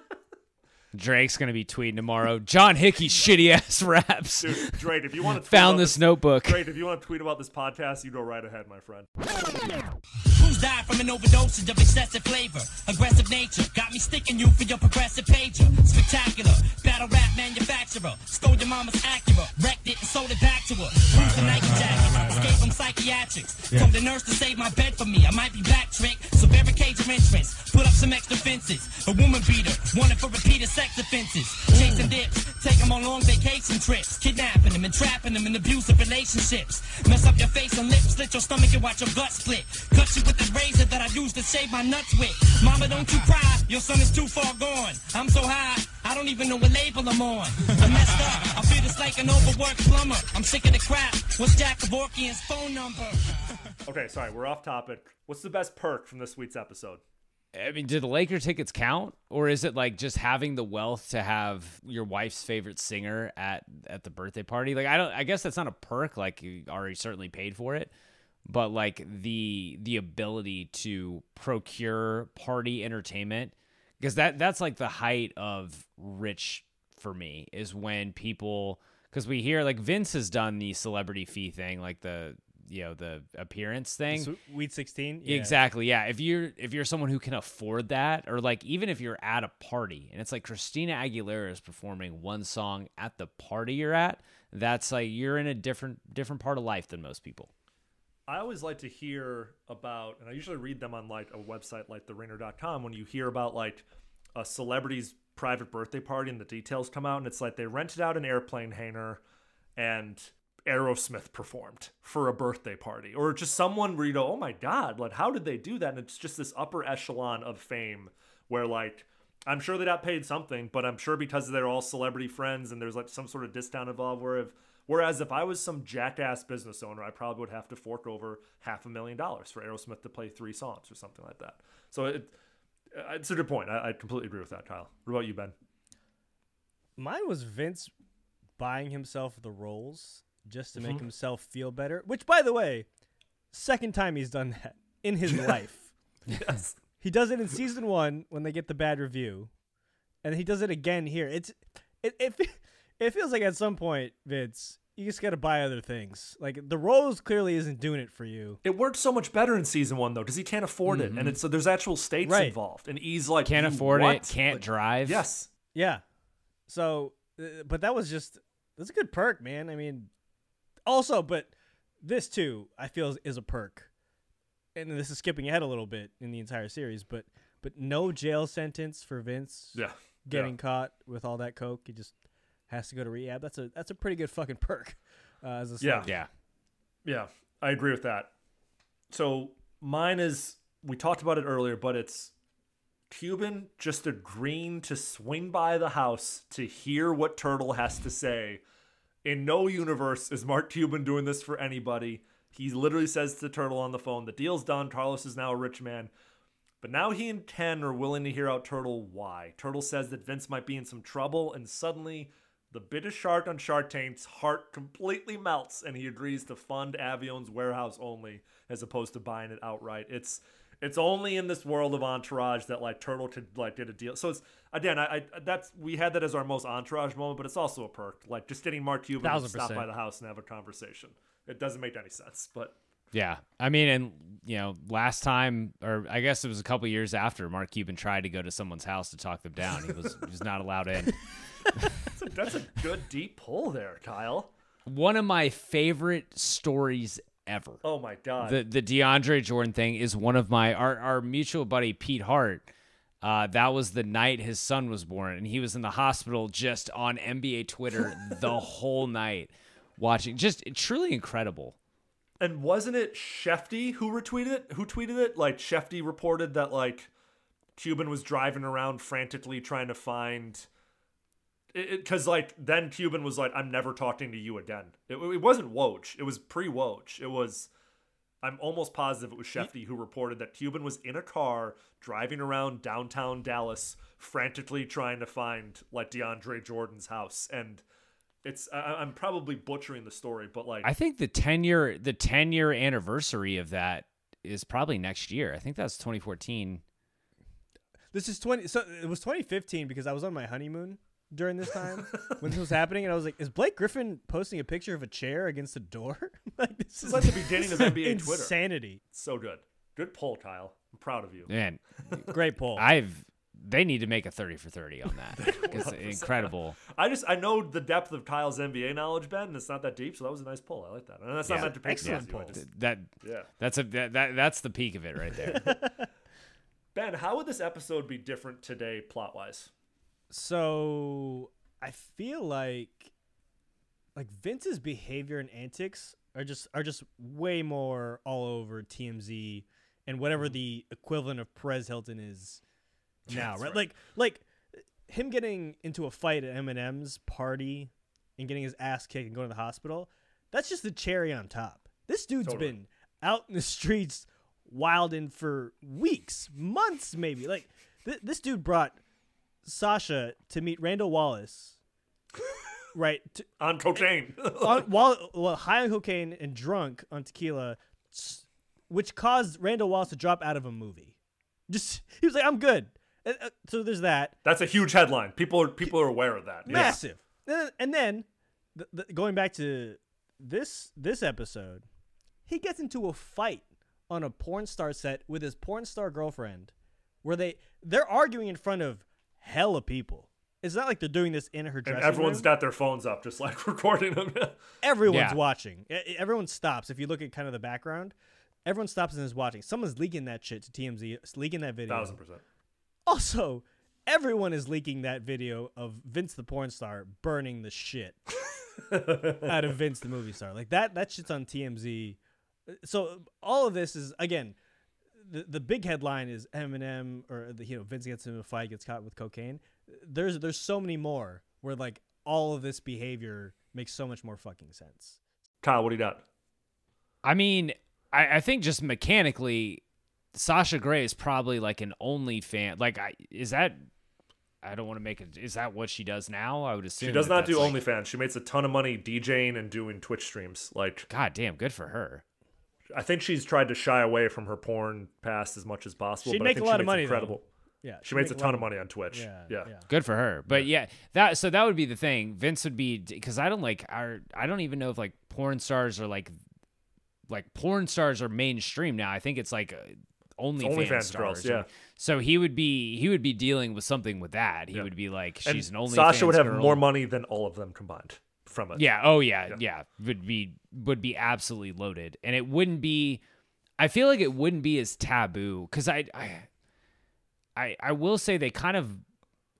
Porn is not shown in a very good light in this show. Yeah. it's not like it's it's not like oh this is it's still like oh this oh she's a porn star and that's what she's looked at. Whereas like I think because of like how wealthy OnlyFans models are now, it's like more their their job is looked at a little differently than like the you know the porn stars of the past. There's also like a sexual empowerment era that we've all gone through here, where Yeah. there's not as much of a stigma attached. But Ben, you were going to say something. What would the storyline be? So she has an OnlyFans, and is the conflict that she creates a video with Vince that ends up on OnlyFans. Like I feel like that's or like just like his compelling. his dick. He's like, That's Yeah, my yeah. dick. And Drama's like, bro, your dick looks like my dick. Boom. Write it. Nothing going on. So I went super dark on this one because for the last couple episodes I've been saying kind of what we've been talking about. Vince would already have a tequila brand. Sasha would be making way more money than Vince on OnlyFans, and Drama would not hesitate at all to be the star of his own animated show. That's been the main like Yeah. you know dramatic swings of the last Mhm. couple episodes. So for Vince's drug problem, bear with me. I think in 2023 he accidentally overdoses on fentanyl. Jesus. That Hey, as you were as you were saying that, I was like, I know exactly what he's gonna say. And you're not wrong. the most You're not prevalent, dangerous, Yeah. relevant thing to give Vince like an actual wake up call.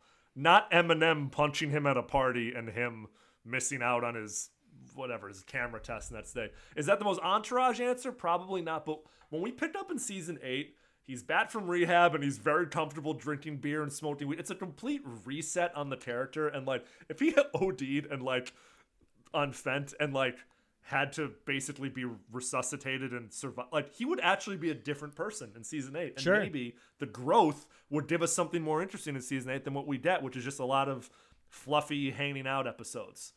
And not to jump into season eight, but th- that is the decision that to me is the the most like cowardly mm-hmm. decision ever. Because you go down this dark path and like, okay, Vince is an addict. He is looking at legal trouble. He is going to rehab.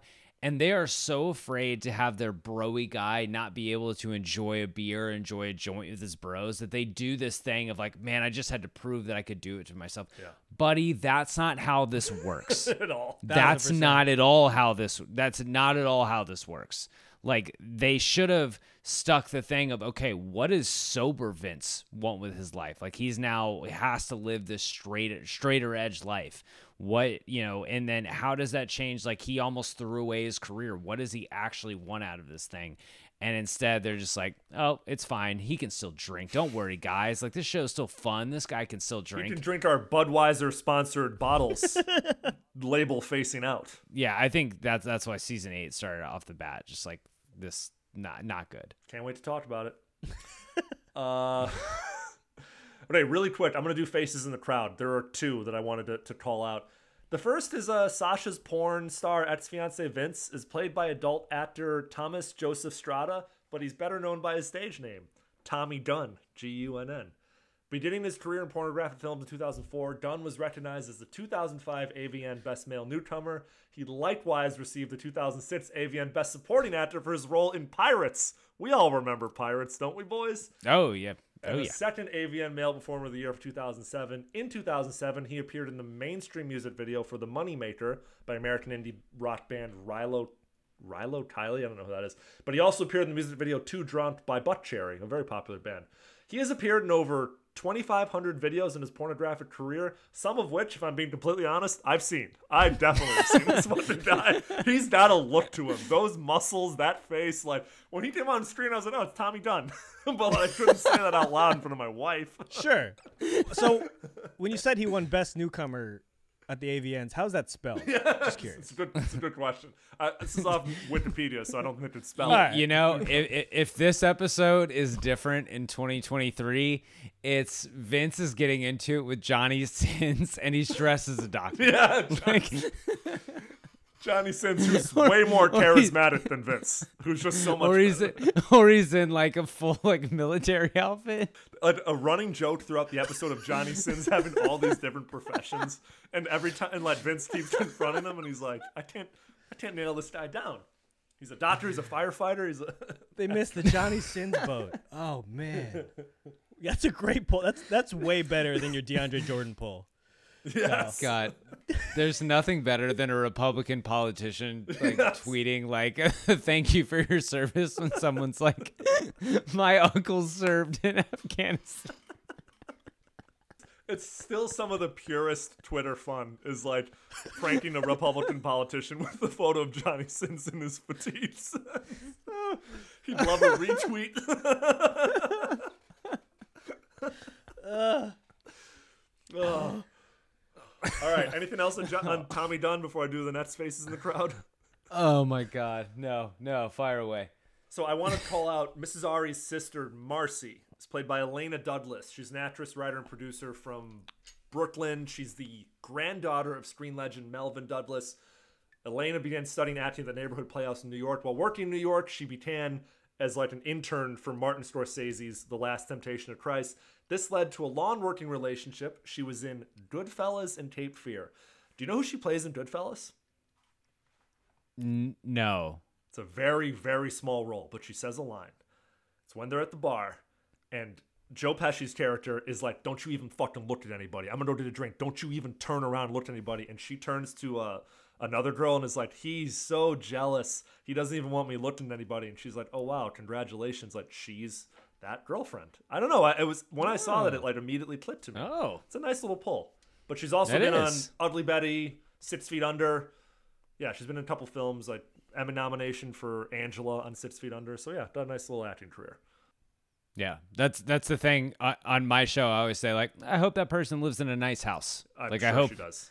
I hope they live in a nice house. Baby, what's wrong? What's wrong? She married a scumbag. That's what's wrong.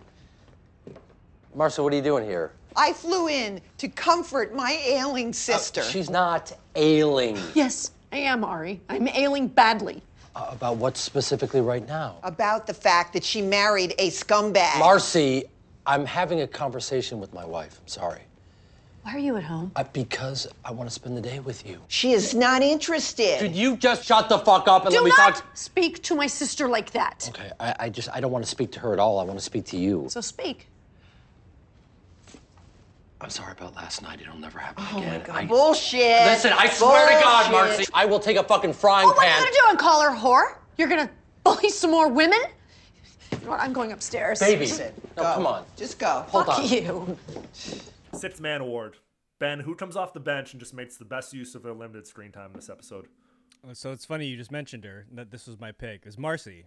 It's it's, it's Ari Ari's sister-in-law. I mean, she just she comes in hot from the Absolutely. first scene, just ripping Ari the second he enters the house, and accuses him of throwing money at problems, and then Yeah. immediately, immediate 180, and says, "I will take your bribe.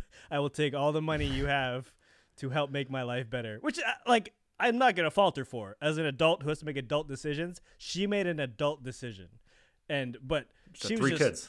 fantastic throughout this entire episode. Um, and it, there was this, there was also just a genuineness about her in that scene where she apologizes to Ari for not being able to bring uh, Mrs. Ari. She she she crushed it. Um, my favorite. 1000%. guest for this episode. Kyle? Malcolm McDowell. Yeah, that's who I have. Ter- every time, every time Terrence is on screen, Malcolm McDowell is fucking nails in this show every single time. I think I always go back to when him and Ari are negotiating uh, the the sale of his agency. Like I think that's when he's at his absolute best. Like th- those two together are probably the strongest like on screen actor duo in the show. But just in general, and just like watching him kind of ambush Eric and just really just eat up Kevin Connolly. I, I think he's he's just always really good. Yeah, we haven't seen him since that season six finale when he negotiates with Ari. You, me, and Mike Tamberlindo talked about that episode, I believe. Was it? Uh, yeah. yeah, yeah. When Ari comes in with the paintball gun and you know does that whole thing, but like. He's incredible. I mean, he, he comes out of the clouds to tell E to sign a prenup, and it creates this whole you know dramatic tension that eventually leads to him and Sloane breaking up, and E sleeping with Sloane's godmother or uh, stepmother. Sorry, which is Stepmother. one of the most absurd things uh, to ever happen in Entourage. You're not uh, nervous, are you? No, why do I seem nervous? Yes. A little bit. I had a rough day at the office. Ah, it's the last thing you need, isn't it, for your star client to be strung out on drugs? Sloan told you about that? yeah, well, uh, he's actually my best friend, too, so I'm really more concerned on a personal level. Of course. Well, listen, I've been speaking to your boss. Oh, Murray? Mm-hmm. He tells me that you're quite an asset to the company. Oh, I appreciate that. Yeah, I mean, listen, you've signed a few clients. Vince's brother, for instance. Yeah, well, we got him a cartoon set up. Should be pretty big. Well, looking beyond your friends, do you see any growth here? Well, yeah, I've signed a lot of good clients this year. Murray's worried about you. He, uh, he's not sure quite how to keep you motivated. He said that? Hmm? Murray's never even there. He's worried about you, Eric, As am I. What are you worried about? My daughter. Aside from the fact that she's blessed by my incredible gene pool, she's also blessed with an awful lot of my money. Right? Well, I'd hate for that money to give you any less incentive to really work hard. Terrence, listen, I'm not interested in Sloan's money. I make my own. Well, this is great. It's going to be easy. What's going to be easy? I'd like you to sign a prenup. Johnny drama moments. We've talked about a lot of them, but like, I don't know. Has any any ones in particular jump out at you guys that we haven't talked about?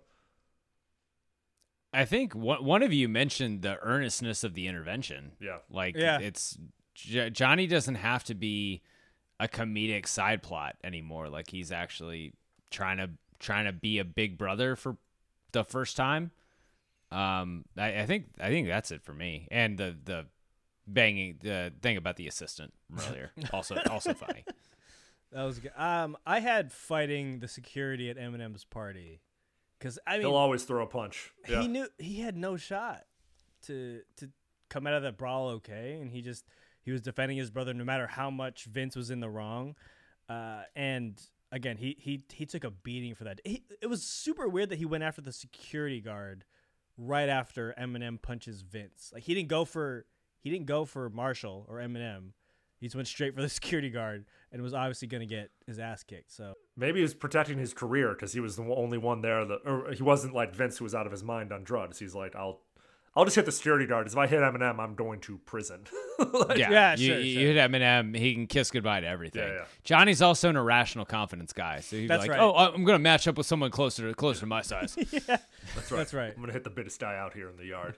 Yeah. Yeah, you mentioned it earlier, Ben, but my moment is a small moment, but they pull up to the house for Vince's intervention and Scott and E just start bickering. Scott says to E, like, you know, I think you think you're tougher than you really are. And Drama butts in. He's like, well, I'm tougher than both of you, so knock it off. We're here for baby bro. Like, it's just like a nice, like, stop Yeah. fucking squabbling, but there's bitter things at, at hand. Mm-hmm. And yeah, he's the adult in the room of all the people. Johnny Drama is usually the child, but like, Yeah. he, he holds it together right up until Vince comes in there and tells him all to fuck off. None of you watch intervention on A&E?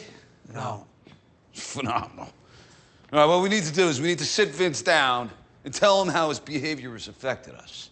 How it's affected us? Yeah. Turtle, you go first. You say, Vince, your behavior has affected me negatively in the following ways. Go ahead, come on.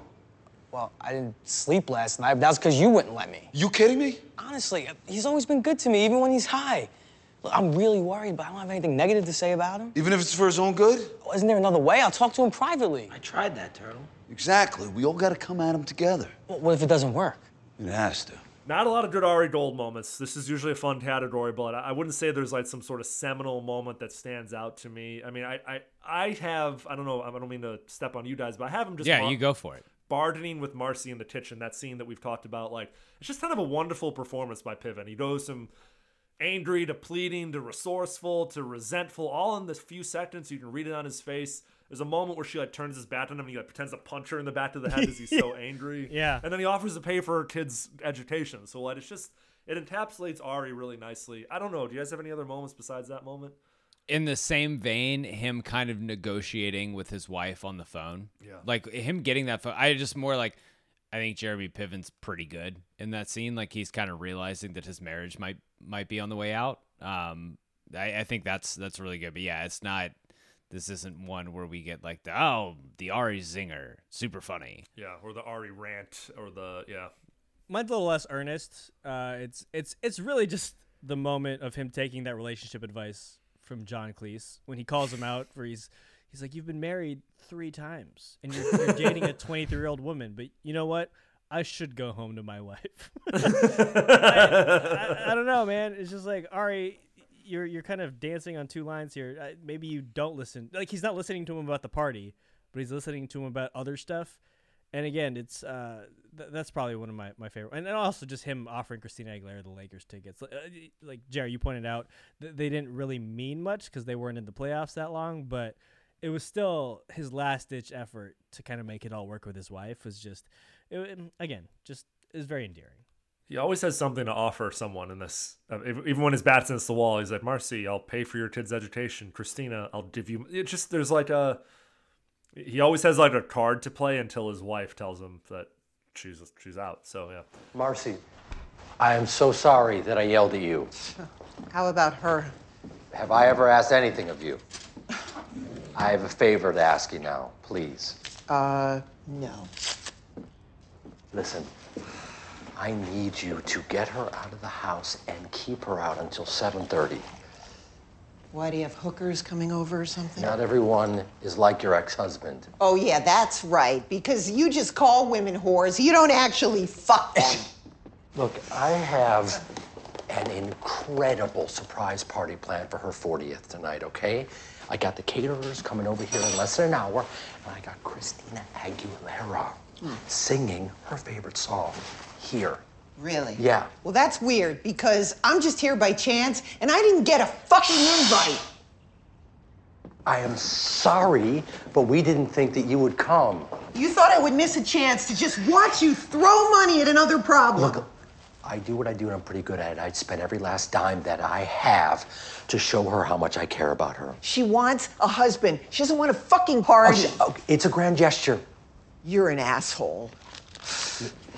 You have been struggling ever since the divorce, right?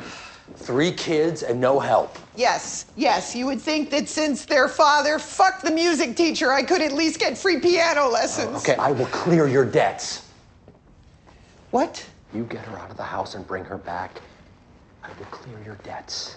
I'll keep your kids in that private school you love, even the not so quick one who had to repeat the third grade. Why? Because I love my wife, and because this night is important to me, and because your kids are important to her. I would tease and be like, it's going to be really interesting to see what happens to them in season eight, but I don't think it's very interesting, and that's going to be really hard for me to talk about. So we'll Yeah. we'll see Yeah. what happens. Yeah. Last two questions: Who besides Vince won this week's episode? And I'll argue Vince does not win this week at No. all. Nope. Does not. We teased it No. earlier. I mean, it's got to be our boy Turtle, right? Yes. I have Turtle. That that depends. All right. Does Ari come through and still pay for all of Marcy's shit? Because if so, That's actually she won big. Yeah, she definitely won big. That's a fair point.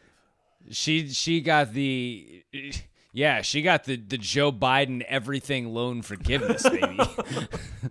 she she claims that you know she had to tell her because she was coming home anyway to do the same thing Yeah. that she does over the phone.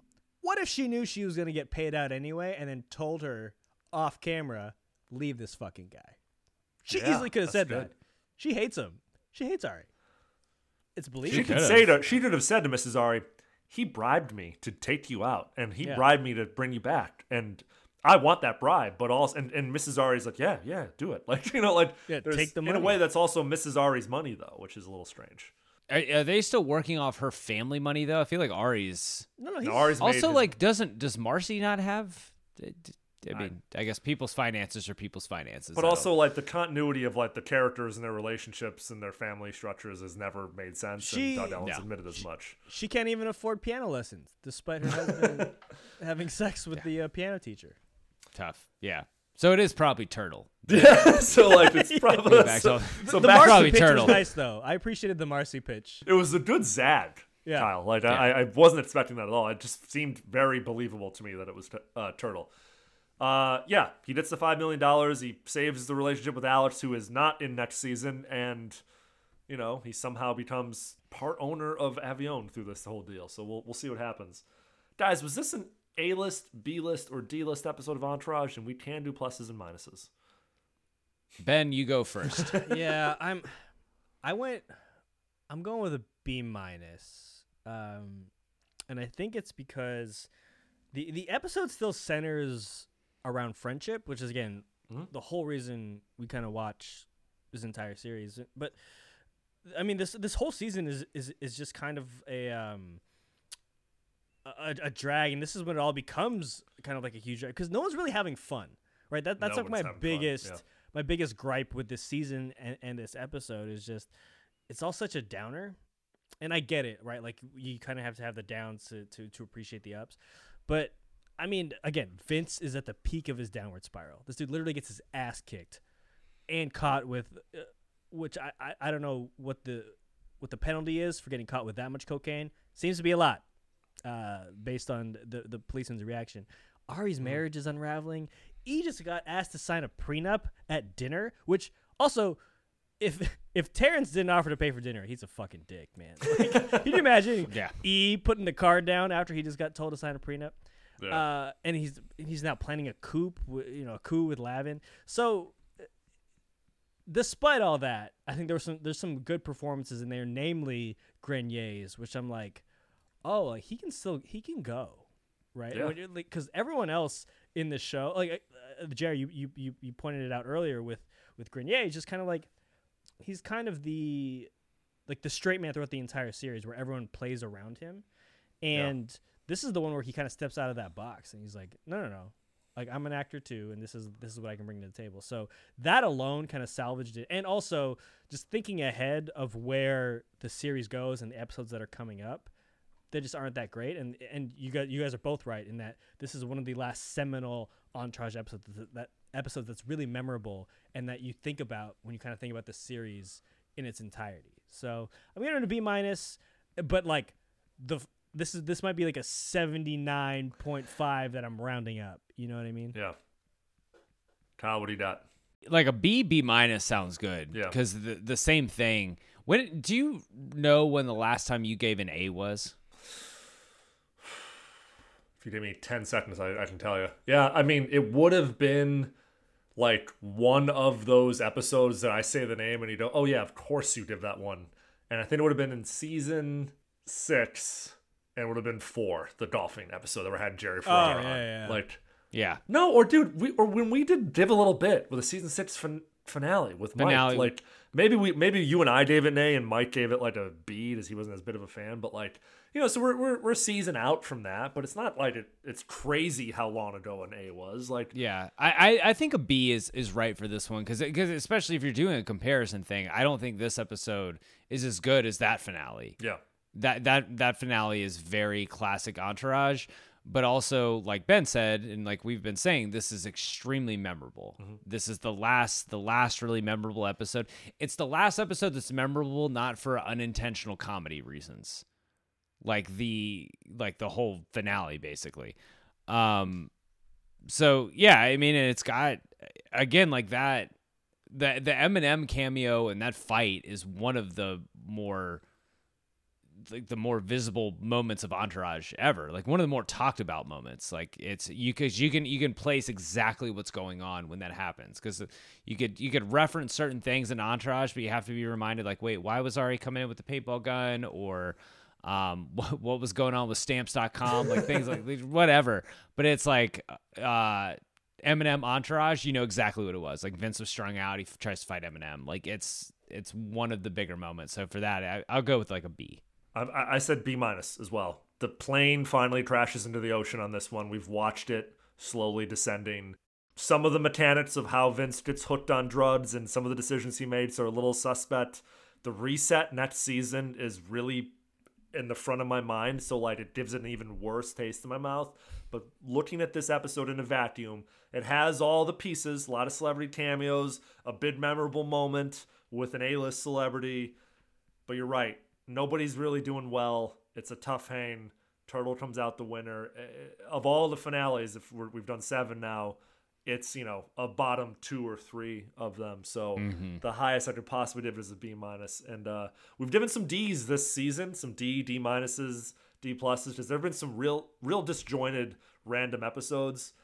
I think in particular, like the addition of Ryan Howard and Drew Brees on the phone, like, that stuff just starts to piss me off after watching it a Yeah. couple times. I'm like, this is so unnecessary. It was so just like to activate some sort of like serotonin in a bunch of random people's heads, like, oh, that's that's my quarterback. I like him on this show, and that stuff drives me nuts. So, long story short, B minus. Uh, guys, but this was not a B minus episode of Oh yeah, oh yeah. This was as always an A plus with the both of you. Thank you both for talking to me late night. You especially, Kyle. We kept it under two hours with the uh, clips. It'll go over two hours, but uh, I appreciate you both. Where can the listeners find you, follow you, watch you, listen to you? Yeah, no, at Cruz Control, Control the K, Twitter, Instagram, Threads, uh, and follow and listen to everything on the uh, that we're doing on the Ringer NBA show. Uh, with the NBA season right around the corner. There will be no Jordan Farmar references uh, this season. I'll, I'll try to my best to convince uh, the guys and girls to uh, to do that, but none of that. And uh, also, if you're for any of our wrestling fans out there, uh, Ringer Wrestling Show, I host, I co-host Wednesday Worldwide with uh, Cal Davenport, Brian H. Waters. Uh, we record every Wednesday. Check us out over there and everything else we're doing at theringer.com. And uh, you can catch me on YouTube watching Ryan Howard's uh, home run derby highlights from the derby in Pittsburgh. One of my favorite home run derbies ever, that one in Pittsburgh. Uh, no, uh, on Twitter at Kyle Bandujo. Uh, Big Screen Sports coming at you every Monday. Um, I don't I don't know when this is dropping, but we got a, a fun theme month uh, weeks coming up in, no- So, yeah, November. Oh yeah, so uh, we're we're doing Alien and Aliens back to back to end uh, to end October to uh, hat to, to my my co-host Caroline Darney her favorites, and then we're rolling into uh, either Novenger November or Avenger November or just Novenger. We haven't decided yet. So. Uh, I love both. I love both Yeah, plays on yeah, words. Either one. That's hilarious. So, uh, and then um, if you if you want to hear me talk like a serious person uh, from Phenom to the Farm, that's presented by Baseball America. That's a baseball interview series which comes out every other Tuesday. You're two of my favorite people. You're two of my favorite podcasters. I always appreciate you guys hopping on and talking Entourage with me. I will have you back both on in season eight, and we'll we'll figure it out. We'll try to have some fun. But this was a lot of fun. Thank you guys for both being here, and I will talk to all of you listeners next Monday.